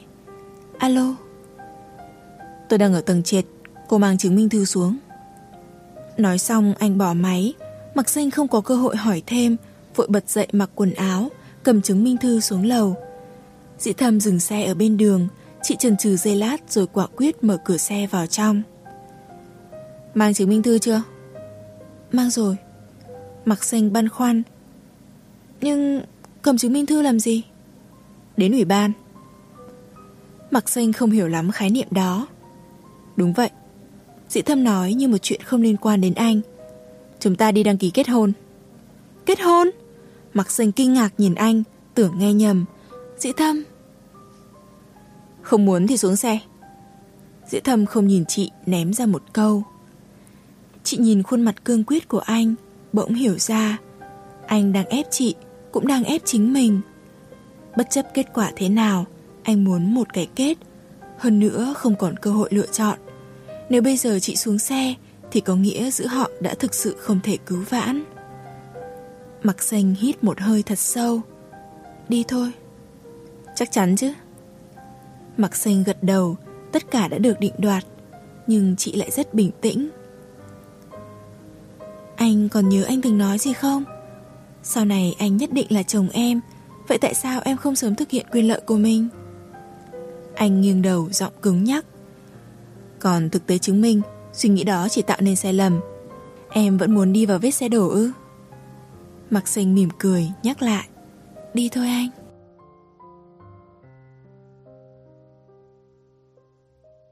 Ủy ban nhân dân đã có mấy đôi đến chờ, họ ngồi sát nhau thầm thì nói chuyện. Chỉ có chị và dị thâm, mỗi người đứng một góc như tượng, thu hút những cái nhìn hiếu kỳ của những đôi xung quanh. Cô gái mặt tròn ngồi cạnh Mặc Xanh tò mò nhìn chị rất lâu. Mặc Xanh bắt đầu cảm thấy khó chịu. Chị lịch sự mỉm cười với cô ta. Cô ta cũng cười đáp lại. Nhân đó lần là bắt chuyện. Anh chị cũng đến đăng ký à? Ồ hỏi hay lắm. Mặc xanh nghĩ thầm rồi gật đầu. Cô gái nhìn dĩ thầm vẻ ngưỡng mộ. Chồng chị đẹp trai thế. Này này Chàng trai ngồi bên cạnh cô ta lập tức lên tiếng. Chồng em còn đẹp trai hơn chứ? Thật không? Cô gái đỏ mặt liếc nhìn chàng trai Đoạn ngẩng lên chỉ lên trời. Trông kìa, trông kìa Trời gió không to sao mây bay nhiều thế? Chàng trai mỉm cười âu yếm nhìn cô gái bởi vì có chồng em đang thổi chứ sao Mặc xanh bật cười Hạnh phúc của họ sao mà tự nhiên thế Dễ dàng thế Nếu như Chị nhìn dĩ thâm Anh đang nhìn ra ngoài cửa sổ không có bất kỳ biểu hiện nào. Anh chị quen nhau như thế nào? Cô gái lại bắt chuyện, dường như rất tò mò về họ. Quen như thế nào ư? Chuyện xảy ra lâu rồi. Mặc xanh không tiện từ chối, chị nói vừa đủ hai người nghe. Lúc đó tôi mới vào đại học, thích chụp ảnh, thường mang máy ảnh chạy khắp nơi. Một lần nhìn thấy anh ấy đứng cạnh một cái cầu, vậy là tôi bấm máy và bị anh ấy phát hiện. Tôi đi ra ngoài một lát. Sĩ Thâm đột nhiên đứng lên, ngắt lời chị, đi luôn ra ngoài, không đợi chị phản ứng. Cô gái nhìn theo dị thâm, sự ngưỡng mộ ban đầu biến thành sự thông cảm. Chồng chị ghê thế. Đúng đấy, mặc xanh phụ họa. Lát sau nhân viên hành chính xuất hiện, không thấy dĩ thâm trở lại, mặc xanh ra ngoài tìm. Anh đứng ngoài cửa hút thuốc, quay lưng về phía chị. Bây giờ cô đi cũng vẫn kịp đấy. Nghe tiếng chân chị anh nói không quay lại Biết anh không nhìn thấy nhưng chị vẫn lắc đầu Vào đi Mặc xanh đây là lựa chọn của em Tình dĩ thâm nặng nề phía trên đầu chị Bắt đầu từ bây giờ Coi như chúng ta giày vò lẫn nhau suốt đời Tôi sẽ không buông tha em đâu Mới chớm thu Tiết trời còn chưa lạnh lắm Nhưng đột nhiên mặc xanh cảm thấy hơi lạnh từ trong gió Lạnh từ bàn chân lên tới ngực sau đó là những thủ tục. Mặc sinh không khỏi băn khoăn. Chỉ bằng mấy thứ đó, vài tờ giấy, một con dấu mà có thể ràng buộc suốt đời hai con người vốn xa lạ nhau, bất luận họ từng như thế nào. Một tiếng đồng hồ trước, chị còn chưa hề nghĩ đến chị và anh lại trở thành vợ chồng. Sự thay đổi quá nhanh này dường như khiến chị nghi ngờ những gì đang xảy ra có phải là hiện thực. Ký tên đi.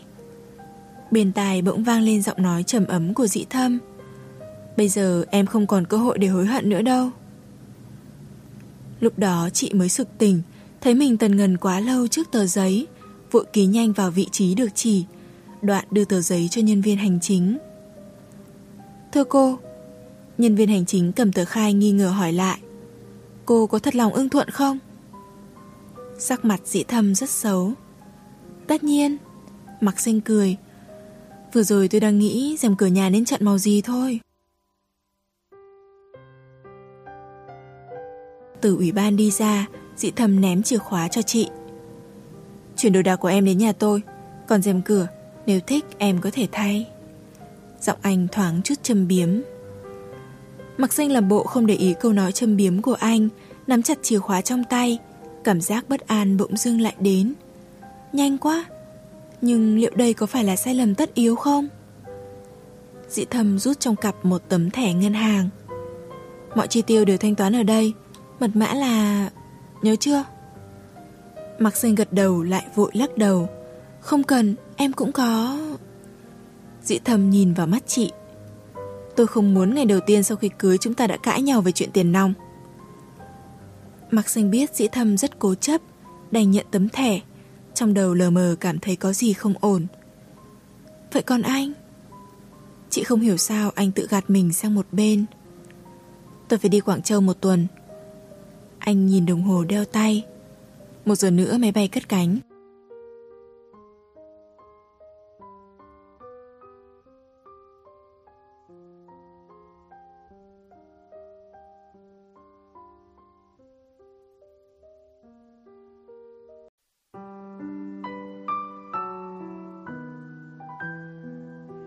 Bên nhau trọn đời, chương 6, phần 3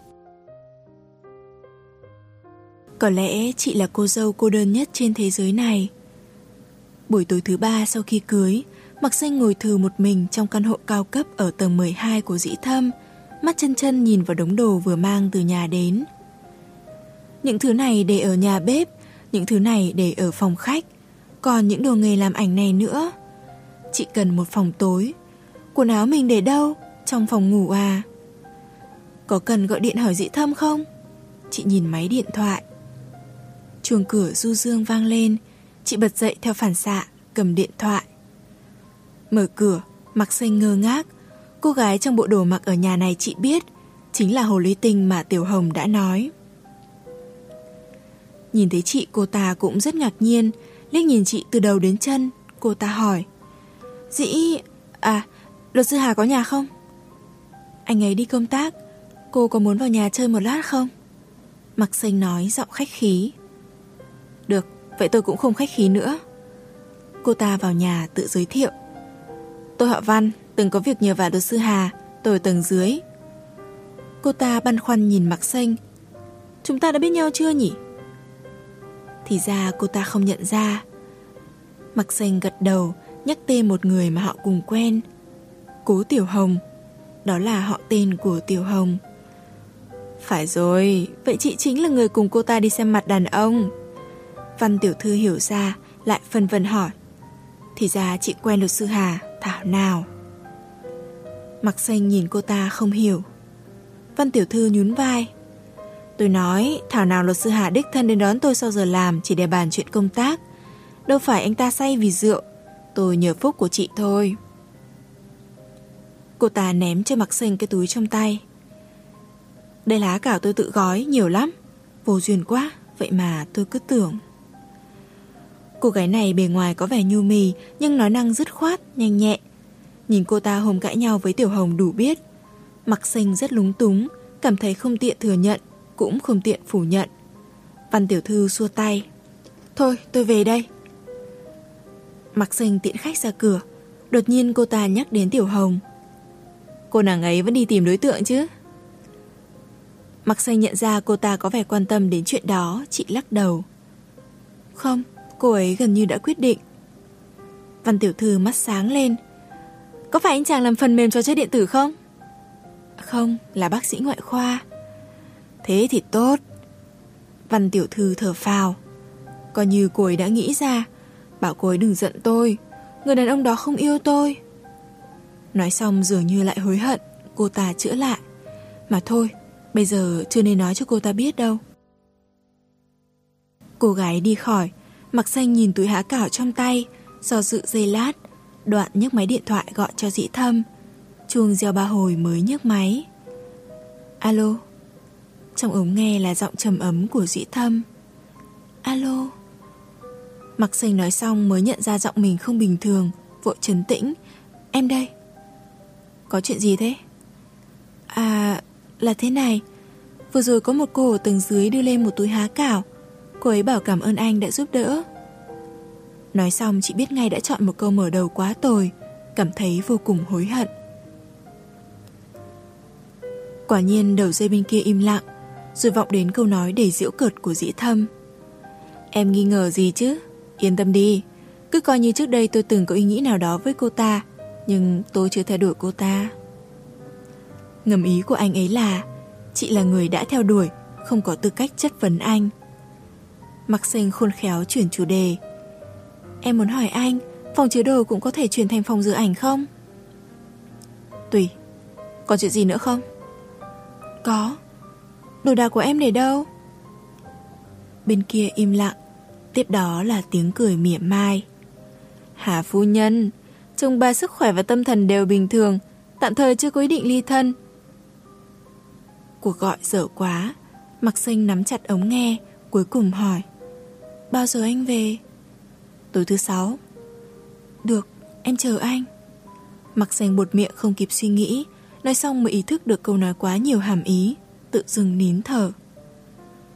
Bên kia cũng im lặng Sau đó tút một tiếng Trong ống nghe vọng ra tín hiệu tắt máy. Mặc xanh ngơ ngẩn Anh ấy đã tắt máy Anh ấy không muốn nói chuyện với mình. Dĩ thầm cúp máy Đẩy cửa bước vào nhà hàng Tổng giám đốc công ty thương mại thấy anh vào, vội cầm ly rượu đứng lên. Luật sư Hà, đi đâu vậy? Nào, lại đây tôi mời anh một ly. Buổi đàm phán hôm nay quả là thú vị. Sĩ thâm vui vẻ nhận ly rượu, cụng ly với ông ta, đoạn uống cạn. Ngoài chuyện phiếm và tầng bốc nhau, họ đã ăn uống được nhiều hơn một giờ đồng hồ. Tổng giám đốc Lý nói. Luật sư Hà, tôi thấy chúng ta ăn uống cũng đã tạm tạm. Hay bây giờ chúng ta đổi địa điểm? Cánh đàn ông lập tức hiểu ý, cười ồ lên. Thái độ họ không nói cũng biết địa điểm muốn đổi là nơi nào. Dĩ thầm vội nói. Lý Tổng và mọi người cứ tự nhiên, tôi phải về khách sạn. Luật sư Hà, anh lại không nể mặt anh em rồi. Ông ta có vẻ thất vọng Dĩ thâm cười nhăn nhó Quả thật bà xã tôi quản rất chặt Vừa rồi đã gọi điện kiểm tra Lát nữa gọi điện đến khách sạn Nếu không có về nhà chắc là khó sống Đám đàn ông lập tức tỏ ra đồng tình bởi cùng cảnh ngộ. Lý Tổng nói Thầy, luật sư Hà đã kiên quyết như vậy Tôi cũng không ép. Để Tiểu Dương đưa anh về khách sạn. Anh lái xe tên Dương đứng lên Nhưng dĩ thâm từ chối, xua tay. Không cần đâu Khách sạn gần đây tôi đi bộ về cũng được. Ngắm nghía khung cảnh thành phố ban đêm. Khó khăn lắm mới thoát ra được Dĩ thâm không muốn trở về khách sạn. Anh quay người đi theo hướng ngược lại. Quảng Châu là một thành phố tráng lệ Dễ làm người ta bị hoa mắt Mất phương hướng. Dĩ thâm đi chậm chậm trên quảng trường nào đó Lướt qua những người già Những đôi tình nhân, trẻ em Tận hưởng bầu không khí yên tĩnh Trong cái ồn ào của thành phố đang phát triển mạnh. Đột nhiên có ánh đèn flash lóe sáng Dĩ thâm quay đầu Cách anh mấy bước có người đang chụp ảnh. Hai cô gái có vẻ là học sinh Có lẽ cũng là khách du lịch Đang chụp ảnh lưu niệm ở quảng trường. Đột nhiên nhớ đến mặc xanh. Lần đầu tiên gặp cô ấy Cũng là trong thứ ánh sáng lóe lên từ máy flash như vậy. Sau đó anh nhìn thấy một thiếu nữ tay cầm máy ảnh nhìn anh cười. Bất kỳ ai cũng không thích bị chụp hình trộm, Nhưng lúc đó anh chẳng nói gì, Chỉ cau mày nhìn cô ta. Thoạt đầu cô thiếu nữ cảm thấy xấu hổ, Nhưng lập tức tỏ ra bạo dạn, nói, Này, tôi đang chụp một cảnh rất đẹp, Tại sao anh lại đột nhiên xuất hiện? Anh vốn đã hơi bực mình, Định bỏ đi. Không ngờ cô ta đuổi theo hỏi, Này, sao anh lại bỏ đi? Trong những tình huống thế này mà không biết cách ứng phó một cách thông minh Thì quả thật không đáng mặt sinh viên giỏi khoa luật. Cô đang chụp ảnh phong cảnh cơ mà, Tôi nhường nó cho cô đấy. Lúc đó cô ấy mới đỏ mặt, Lát sau ấp úng nói, Được rồi, Tôi thừa nhận chụp trộm anh. Biết nhận lỗi coi như được cứu, Anh quay người định đi nhưng cô ấy vẫn lẳng nhãng bám theo Đi được một đoạn, Không chịu được, anh quay đầu hỏi Cô đi theo tôi làm gì Anh chưa nói cho tôi biết Tên là gì, học khoa nào Cô ấy nói vẻ tội nghiệp Vì sao tôi phải nói cho cô Anh không nói ừ, làm sao tôi biết địa chỉ để gửi ảnh? Không cần. Được. Cô ta gật đầu tỏ vẻ bất cần. Vậy tôi đành rửa xong chạy khắp nơi hỏi thăm. Anh bất lực. Cô đứng lại. Làm gì thế? Anh sợ tôi không tìm thấy ư? Cô ấy bướng bỉnh nói. Mặc dù cả trường có mấy vạn sinh viên, nhưng có trí thì nên. Tôi sẽ đi từng phòng hỏi, thế nào cũng tìm được. Nếu vậy anh còn mặt mũi nào trong cái trường này nữa? Anh bất lực nghiến răng. Hà Dĩ Thâm, khoa luật quốc tế, năm thứ hai. Nói xong anh đi thẳng, đi khá xa vẫn còn nghe thấy tiếng cười của cô. Hai ngày sau, quả nhiên cô ấy đến tìm, thận trọng lấy ra một bức ảnh như lấy một vật quý. Trong ảnh, anh đứng bên gốc cây, trong ánh nắng rực rỡ, vẻ suy tư. Anh xem, lần đầu tiên tôi xử lý ánh sáng tốt như vậy. Anh đã nhìn thấy ánh mặt trời xuyên qua tán lá chưa? Còn anh ngẩng đầu, Nhìn thấy ánh nắng nhảy múa trên mặt cô ấy Thật là ngang ngạnh Xuyên qua lớp lớp Đi thẳng vào lòng anh không thèm hỏi một tiếng Anh thậm chí không kịp từ chối Cô ấy là tia nắng mặt trời duy nhất Trong cuộc đời ảm đạm của anh. Nhưng tia nắng này không chỉ chiếu duy nhất cho anh. Bảy năm xa cách, Một người đàn ông khác. Dĩ thâm nhắm mắt. Thừa nhận đi, dĩ thâm, Rằng ngươi đang phát điên lên vì ghen.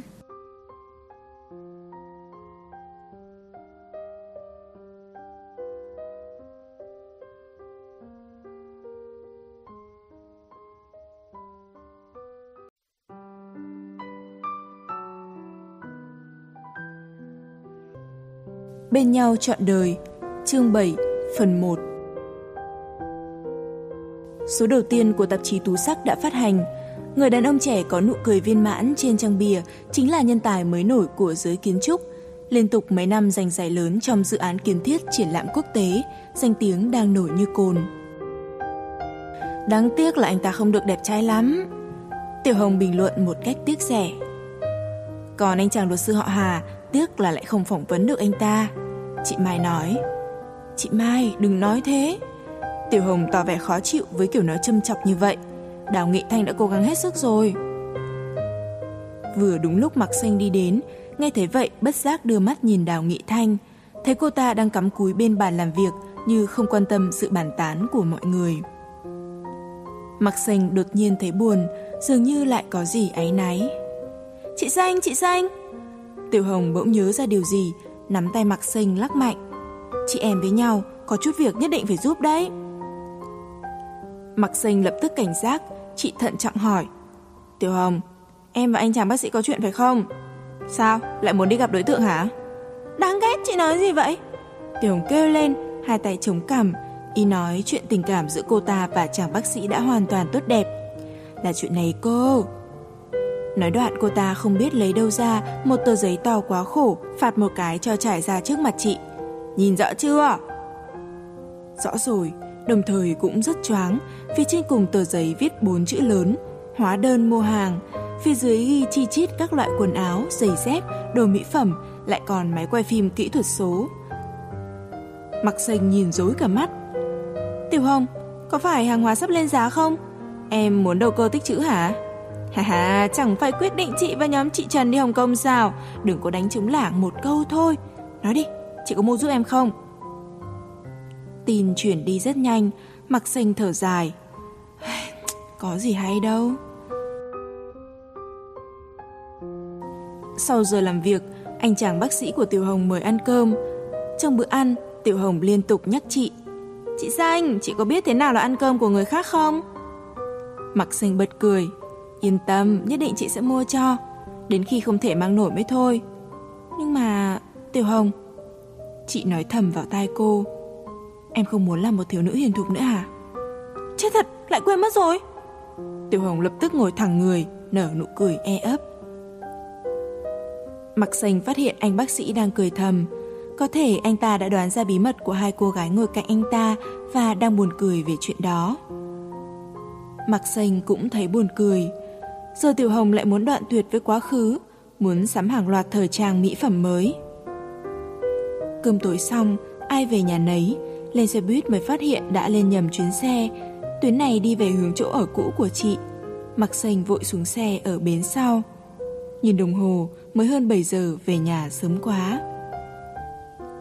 Đi dạo siêu thị khá lâu, hơn 9 giờ mới về nhà, mở cửa thấy phòng thật trống trải. Chị đã vào bếp, lấy những đồ vừa mua cho vào tủ, mì chính, dầu ăn, muối.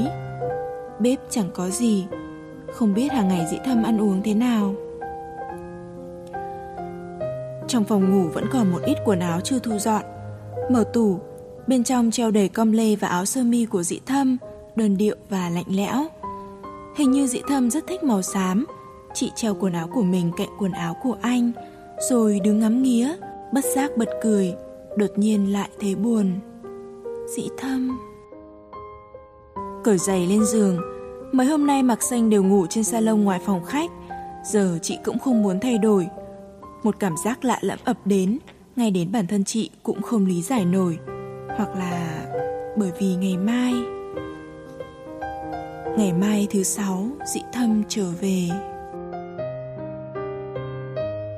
Quần áo chưa kịp cởi xong chị đã ngủ thiếp đi trong lúc nửa tỉnh nửa mê hình như thấp thoáng có tiếng chân người mặc xanh trở mình lúc lâu sau mới tỉnh hẳn phòng khách tối om tỉnh dậy lần sau thì trời đã sáng rõ tung chăn dậy ư mặc xanh vân vân Sao mình lại đắp chân nhỉ?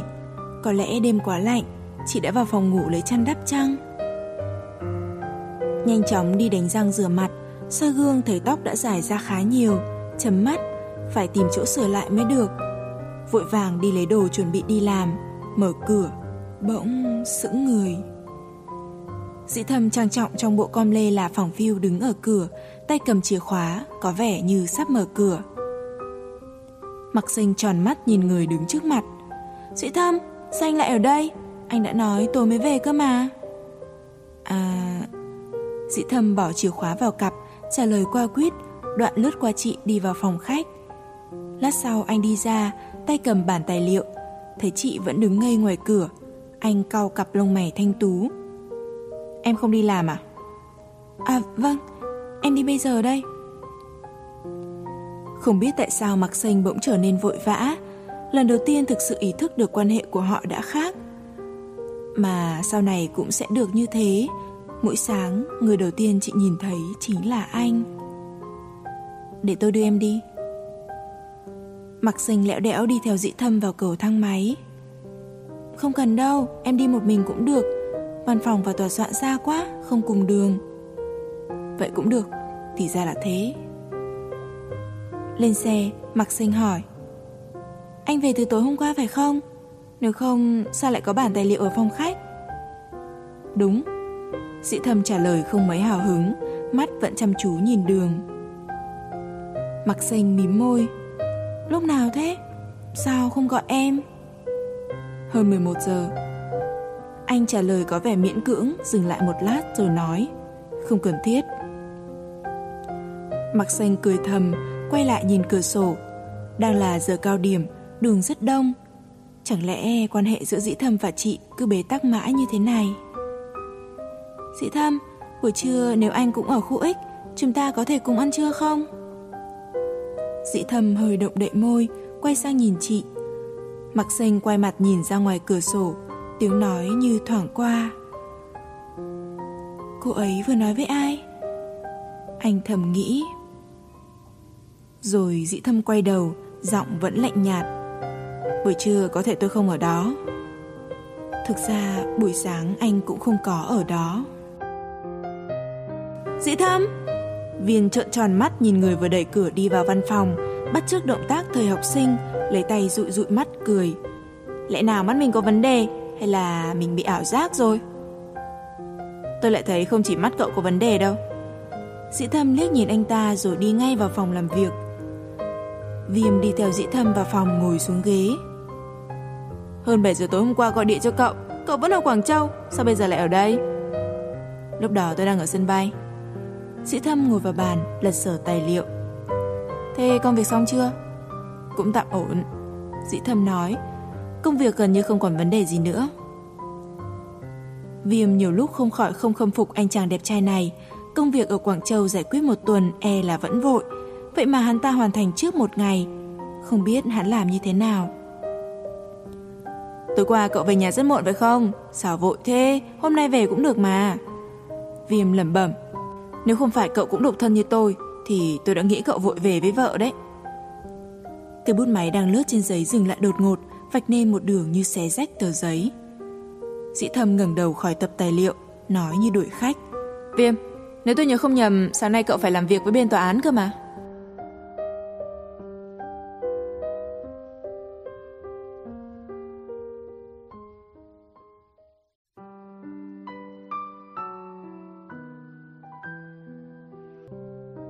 Bên nhau trọn đời, Chương 7 phần 2 Mỹ Đình thấy dĩ thâm từ vòng họp đi ra, Vội đưa tập tài liệu trong tay cho anh. Luật sư Hà, Tài liệu anh cần em đã đánh máy xong. Còn đây là giấy mời dự lễ kỷ niệm 100 năm thành lập trường đại học C, Giấy mời ở chỗ luật sư Hướng và luật sư Viêm. Nhân tiện em cầm về cho anh. Cảm ơn. Dĩ thâm quay đầu đón lấy tờ giấy mời rồi ra xem bên trên có in biểu tượng trường đại học C trong đó viết ngày 15 tháng 11 là ngày kỷ niệm 100 năm trường Đại học C, nhà trường mời sinh viên các thế hệ về tham dự. Mỹ Đình ngẩng đầu nhìn đồng hồ treo tường, 5 giờ 40 phút. Luật sư Hà, nếu không có việc gì, em về đây. Không có việc gì đâu, cô có thể về. Vậy em về trước. Mỹ Đình thu xếp đồ của mình, chợt nhớ ra điều gì, nói. Luật sư Hà, điện thoại di động của anh đã đổ chuông mấy lần. Vừa rồi đi gặp khách hàng, anh quên không mang điện thoại. Có hai cuộc gọi lỡ, một cuộc là của khách hàng, sĩ thâm gọi lại cho họ, trao đổi mấy câu rồi cúp máy. Còn cuộc gọi kia, anh bấm phím màu xanh. Đầu dây kia lập tức trả lời. Sĩ thâm. Có việc gì? Anh hỏi vừa miễn cưỡng vừa lạnh nhạt. Đối phương có vẻ bối rối bởi câu nói của anh, ngập ngừng một lát mới rụt rè nói. Sĩ thâm, Em... em không tìm thấy chìa khóa Mặc xanh đứng đợi anh ở bên kia đường Lưng đeo túi, bận áo len cổ bẻ cúi đầu như đang đếm ô gạch lát đường Đèn đỏ, sĩ thâm dừng bước Từ xa anh đã nhìn thấy mặc xanh Có rất nhiều thứ không thay đổi cô ấy vẫn thích mặc áo len, 27-28 tuổi, vẫn ăn mặc như một học sinh. Khi đứng đợi, vẫn có thói quen cúi xuống đếm gạch lát đường. Có lần đợi lâu quá, cô ấy đã phát bực với anh. Dị Thâm, em đã đếm đến 999 anh mới đến. Lần sau nếu để em đếm đến 1000 thì em sẽ mặc kệ anh. Một lần khác, khoa luật có cuộc họp đột xuất. Cuộc họp dài lê thê cuối cùng cũng kết thúc. Anh chạy đến chỗ hẹn, nhưng lần này Mặc Sinh lại không hề giận dỗi, chỉ nhìn anh vẻ tội nghiệp, nói Dị Thâm, em đã đếm đến mấy lần 999 rồi. Còn 7 năm nay, anh đã đếm bao nhiêu lần 999? Còn 7 năm nay, anh đã đếm bao nhiêu lần 999? Không phải không nghĩ đến bỏ cuộc, chỉ là không có cách nào đếm đến 1000. Vội vã băng qua đường, nhìn sang thấy bên cạnh mặc Xanh có một người đàn ông nước ngoài béo phị, hai người vui vẻ nói chuyện. Sĩ Thâm đi chậm lại, tiến đến gần họ, loáng thoáng nghe thấy ông ta nói: "Bạn nói tiếng Anh rất tốt, cảm ơn tôi đã ở Mỹ 7 năm." Một thứ tiếng Anh lưu loát không cần suy nghĩ từ miệng chị phát ra, tự nhiên như tiếng mẹ đẻ. Bàn tay dị thâm bỏ trong túi bất giác nắm lại. Đúng lúc chị ngẩng đầu nhìn thấy anh, chị cười với anh, quay sang người đàn ông nước ngoài nói: "Chồng tôi đến rồi, có thể anh ấy biết làm thế nào để đến đấy." Chị hỏi anh: "Chị Thâm, anh có biết đường X đi thế nào không?" Anh gật đầu, trực tiếp nói với người đàn ông. Ông ta gật đầu cảm ơn lia lịa rồi cáo từ.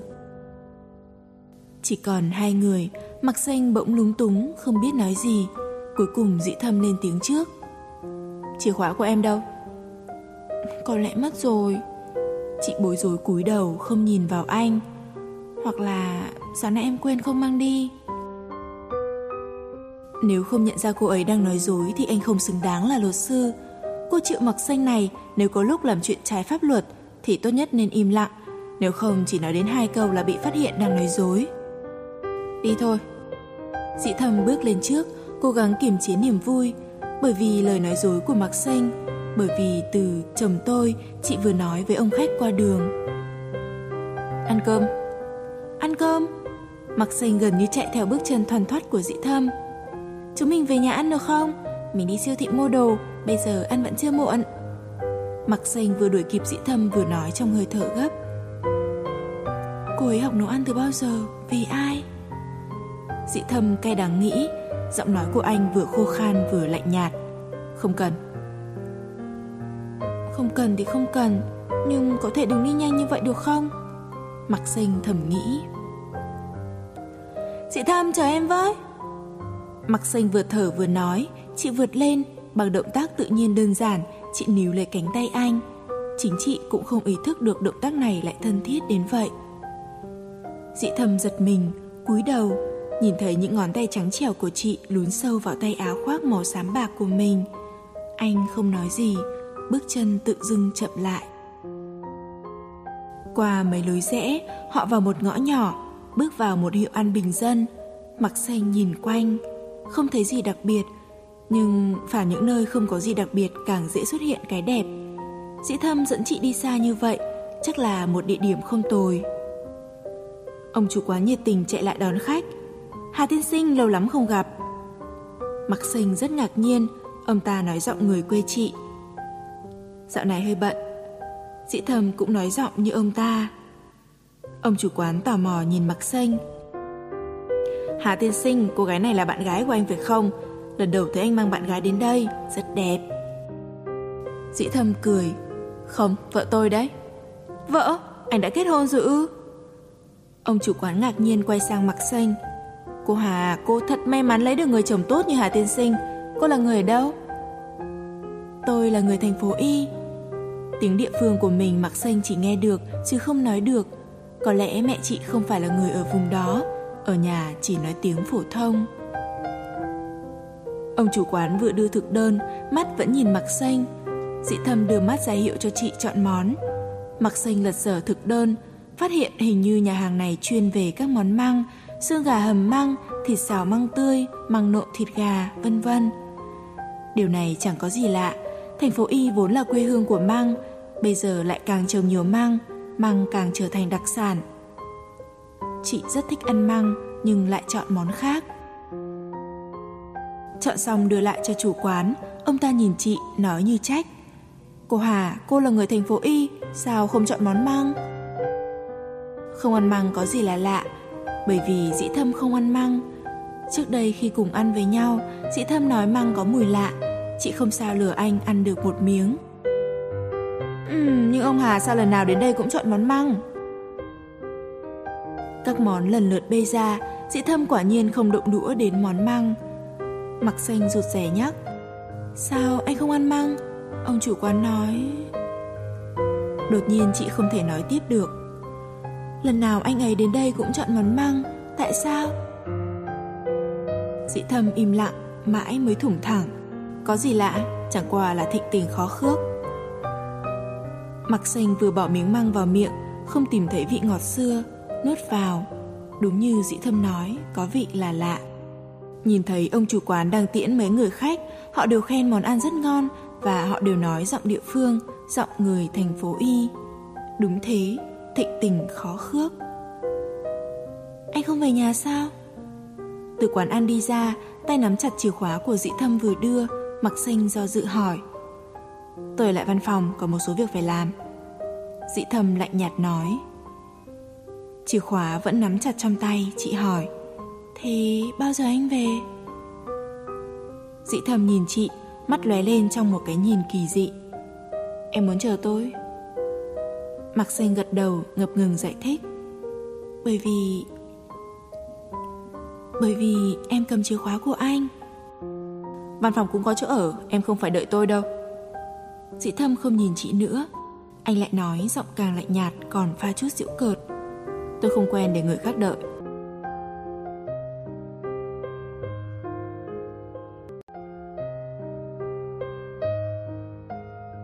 Bên nhau trọn đời, Chương 7 phần 3 Căn phòng lạnh ngắt, Lúc đi cũng thế, Lúc về cũng thế, Lại là 11 giờ đêm Dĩ thầm mở cửa, Theo thói quen anh đưa tay lần sờ công tắc bật điện trên tường nhưng lúc sắp bật đèn lại dừng lại Đèn đang sáng Anh dừng tay Nhìn khắp phòng tivi vẫn mở nhưng không thấy người đâu. Bước đến tắt tivi, đi qua salon, liếc thấy trên nệm có người nằm ngủ, người co như con tôm. Anh giòn rén bước lại gần, ngắm nhìn khuôn mặt quen thuộc đang ngủ, rất muốn lay gọi dậy. Trời lạnh thế này mà nằm ngủ ở salon, không biết cô ấy có đầu óc không? Anh cúi xuống, thận trọng, khẽ khàng bế chị ra khỏi salon. Cơ thể mềm mại, ấp vào lòng anh hơi thở ấm áp nhẹ nhẹ phả lên áo vest lạnh ngắt của anh những năm xa cách chưa bao giờ anh dám mơ có ngày này mặc xanh nằm trong vòng tay anh giơ tay cúi đầu cô ấy đã thuộc về anh anh hơi cúi xuống, nhẹ nhàng trả má lên đôi má mềm mại của chị. Ngủ ở ngoài lâu như vậy mà vẫn ấm thế. Mặc xanh bỗng cựa mình trong vòng tay anh. Dị thầm nín thở. Cô ấy tỉnh rồi ư? Không, Chị muốn tìm tư thế dễ chịu hơn. Đầu càng vùi sâu vào ngực anh, Ngủ càng say. Hoàn toàn không biết có người tim đập rộn ràng Bởi động tác cựa mình của chị. Dị thầm thở dài Trái tim anh mỗi lúc càng thêm mềm yếu Không thể kìm chế được Anh xoay người dùng cùi tay đẩy cánh cửa, đặt chị lên giường. Chị khoác một cái áo len rộng bên ngoài áo ngủ. Chị thâm do dự một lúc, rồi cúi xuống cởi áo len. Những ngón tay anh hấp tấp cởi từng khuy áo, hơi thở mỗi lúc một gấp. Anh khéo léo nhấc cánh tay chị lên để kéo áo len ra. Cơ thể chị ấm nóng mềm mại trong bộ đồ ngủ màu hồng. Tim anh đập mạnh, hơi thở dồn dập. Anh đã không thể nào kiềm chế được bản thân lấy tấm chăn đắp cho chị, anh vội vàng rời phòng ngủ. Nán lại lâu hơn, anh không dám chắc mình không tìm cách đánh thức người đang ngủ. Vào nhà tắm, rồi vào phòng khách. Lúc đi qua phòng ngủ, anh đột nhiên dừng bước, chợt nhớ ra điều gì, để cửa nhìn vào phòng ngủ. Quả nhiên, chăn chỉ còn một nửa trên người, còn nửa kia sắp rơi xuống đất, một chân vắt ra ngoài chăn, trong tư thế rất thoải mái. Trong có mười mấy phút đã đạp tung chân ra thế này, Thảo nào ngày xưa có lần cô ấy phàn nàn, em ngủ rất xấu. Anh biết Mạc Xanh có tư thế ngủ rất xấu là do mùa đông duy nhất năm đó họ cùng nhau. Mạc Xanh liên tiếp bị cảm, trong có hai tháng mà bị cảm tới 5 lần. Hỏi nguyên nhân, lúc đầu dứt khoát không chịu nói, sau mới ấp úng thú nhật. Lúc ngủ em rất xấu tính, thường hay đạp tung chăn. Ở nhà bố em thường về muộn, bao giờ cũng đến phòng ngủ đắp chăn lại cho em. Ở đây không có ai giúp, đến nửa đêm lạnh quá mới tỉnh dậy đắp lại chăn. Cho nên bị cảm cũng không nên trách em. Về sau cô ấy luôn coi chuyện bị cảm là chuyện bình thường, chẳng có gì nghiêm trọng. Bây giờ xem ra tư thế ngủ này đâu phải chỉ hơi xấu. Dĩ thầm kéo nửa chăn bị tuột xuống đất đắp lại cho chị. Nhưng vừa buông tay, mặc xanh lại trở mình, chăn lại tuột xuống đất. Ngủ kiểu gì lạ thế? Dĩ thầm kéo chăn đắp lần nữa. Lần này mà làm tuột chăn thì cứ để cho cảm lạnh luôn. Nhưng sau đó, quả nhiên mặc xanh ngủ rất ngon, không hề cựa cuội. Co người vùi sâu trong tấm chăn như sợ lạnh. Có thế chứ, mặc dù đang ngủ say, chị vẫn tỏ ra biết điều. Bây giờ là lúc nào? Ban ngày hay ban đêm? Sao chị lại ngủ trên giường? Từ trong chăn ngồi dậy, đầu óc còn chưa tỉnh hẳn. Mặc xanh cúi xuống tìm dép đi trong nhà. Chị vẫn còn ngáy ngủ. Ồ, dép đâu rồi nhỉ? Dĩ thầm từ bếp đi ra, nhìn thấy mặc xanh mặc bộ đồ ngủ nhảy lò cò trong phòng khách, bất giác cau mày. Em làm gì thế? Em tìm dép. Nhìn thấy rồi, ở gầm salon, nhảy một cái là đến. Đi xong dép, ngẩng đầu lên, bắt gặp ánh mắt không hài lòng của dĩ thâm. Chị vội cụp mắt lúng túng. Em... em tìm dép đi trong nhà. Thay quần áo đi. Anh lạnh lùng ném mấy từ, quay lưng về phía chị. cúi đầu nhìn bộ đồ ngủ trên người, mặc xanh đỏ mặt, suýt tí thì quên trong phòng còn có một người nữa. Thay xong quần áo đi ra, vào phòng ăn thấy dị thâm đang ăn sáng, mặc xanh hơi do dự, đoạn ngồi xuống cạnh anh. Ngạc nhiên nhìn món cháo rau trên bàn, chị cũng bắt đầu ăn. Thấy động tác chậm chạp của chị, dĩ thâm khiêu khích. Không quen ăn sáng kiểu Trung Hoa hả? Không. Chị hấp tấp cúi đầu ăn, quả thực rất ngon. Hình như đoán được ý chị, dĩ thâm không ngừng đầu nói. Cháu mua ngay ở đầu nhà ấy mà. Rất ngon. Cũng được. Dị thâm lờ đãng phụ họa. Không ai nói thêm gì nữa. Mặc xanh cúi đầu húp cháo. Mắt liếc sang tập tài liệu dị thâm đã sửa xong Để cạnh bộ ấm chén. Hôm nay anh vẫn đến văn phòng chứ? Ừ. Bận lắm phải không? Cũng tương đối. Thực tế anh bận tối mắt, Nhưng anh cần sự bận rộn như vậy bởi lẽ mấy hôm trước có người làm thương tổn thần kinh của anh. Câu hỏi nhỏ tựa như nói thầm đã thu hút sự chú ý của dị thâm. Anh ngước mắt nhìn chị đang cúi đầu ăn cháo, mái tóc xõa xuống chán. Trông cả hai có vẻ giống một cặp tân hôn. Tiếng Anh của em thế nào? Dị thầm đột nhiên hỏi. Tiếng Anh ư? Sao bỗng nhiên anh ấy lại hỏi chuyện đó nhỉ? Cũng tầm tạm nhưng em học chưa hết năm thứ tư. Câu nhắc lại rất hay. Lần đầu tiên đến Mỹ, điểm thi Anh ngữ của chị là 4,5 điểm. Hôm nay em đi với tôi. Dĩ thầm tuyên bố. Sao? Mặc xanh ngạc nhiên nhìn anh. Đi đâu? Đến văn phòng giúp tôi dịch tài liệu. Không dịch được ư? Mặc xanh tức giận nhìn tập tài liệu trên bàn. Vô lý quá. Mấy năm ở nước ngoài chẳng lẽ uổng công? Hỏi dĩ thâm ư? ngẩng đầu nhìn sang hình như anh đang rất bận. Chị không dám quấy giày Tiếng chuông điện thoại phá vỡ bầu không khí yên tĩnh trong phòng. Dĩ thâm một tay cầm tập tài liệu, tay kia nhấc điện thoại. Alo, tôi đang ở văn phòng. Thôi, hôm nay tôi có việc. Đầu dây bên kia nói gì đó, dĩ thâm bật cười. Anh Chu, anh cũng quay ra làm bà mối từ bao giờ thế? Tiếng Chu từ đầu dây bên kia. Không phải, là do lần trước bà xã mình đến bệnh viện trông thấy cậu, bà ấy rất ưng, nhất định muốn giới thiệu cho cô cháu mình. Nói thật nhá, không phải tôi nói hay cho người nhà mình đâu. Nhưng mà ấy, cô cháu tôi không phải hạng soàng Học thức, ngoại hình, phẩm chất chẳng kém gì cậu. Dị thâm, cậu nên suy nghĩ nghiêm túc nhé. Dị thâm cười. Anh trư chẳng lẽ anh muốn tôi ngoại tình sao? Ngoại tình? Chu nghiêm mặt. Cậu nói là cậu đã cưới vợ. Nhưng lại lập tức bác bỏ. Đừng đùa dị thâm. Bất kỳ ai cưới vợ đều có thể Nhưng Hà dị thâm thì tuyệt đối không. Lại thế nữa. Gác máy dĩ thâm nhìn sang mặc xanh đang cắm cúi làm việc. Lại cắn bút, Vẫn thói quen cũ. Trước đây không giải được toán vi tích phân, Cắn bút một hồi rồi lại đưa bài cho anh, Cười nịnh. Dĩ thâm Chỉ tội cho anh, Ai bảo học luật mà giỏi toán hơn sinh viên mấy khoa tự nhiên. Dĩ thâm Em không dịch được. Mặc xanh ngẩng đầu cầu cứu. Dĩ thâm đến bên chị, Theo thói quen, lấy bản tài liệu trong tay chị. Chỗ nào? Đây cái này dịch là gì? Dịch là tài sản kèm theo. Một danh từ rất chuyên môn, Tính Latin, Chị không biết cũng phải. Hơi thở của dĩ thâm rất gần, Vấn vương quanh mặt mặc xanh. Bỗng chị nhớ lại những lúc cùng ngồi học bài với nhau ngày xưa, Dĩ thâm bao giờ cũng nói rất nghiêm túc. Mặc xanh, đừng ngồi cạnh anh. Tại sao? Mặc xanh tự ái. Chị đến là để học cùng với anh cơ mà.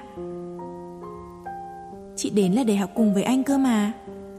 Đừng quấy rầy anh. Hơi buồn nhưng Mạc Xanh lập tức giơ tay thề. Em thề không nói chuyện với anh, Không đứng dậy ra ngoài mua đồ ăn vặt, Không đi đi lại lại, em thề. Không đợi chị nói hết Dị thầm nói giọng thiểu não. Em có thể ngồi yên không động đậy Cũng vẫn cứ cuối giày anh. Thế là thế nào?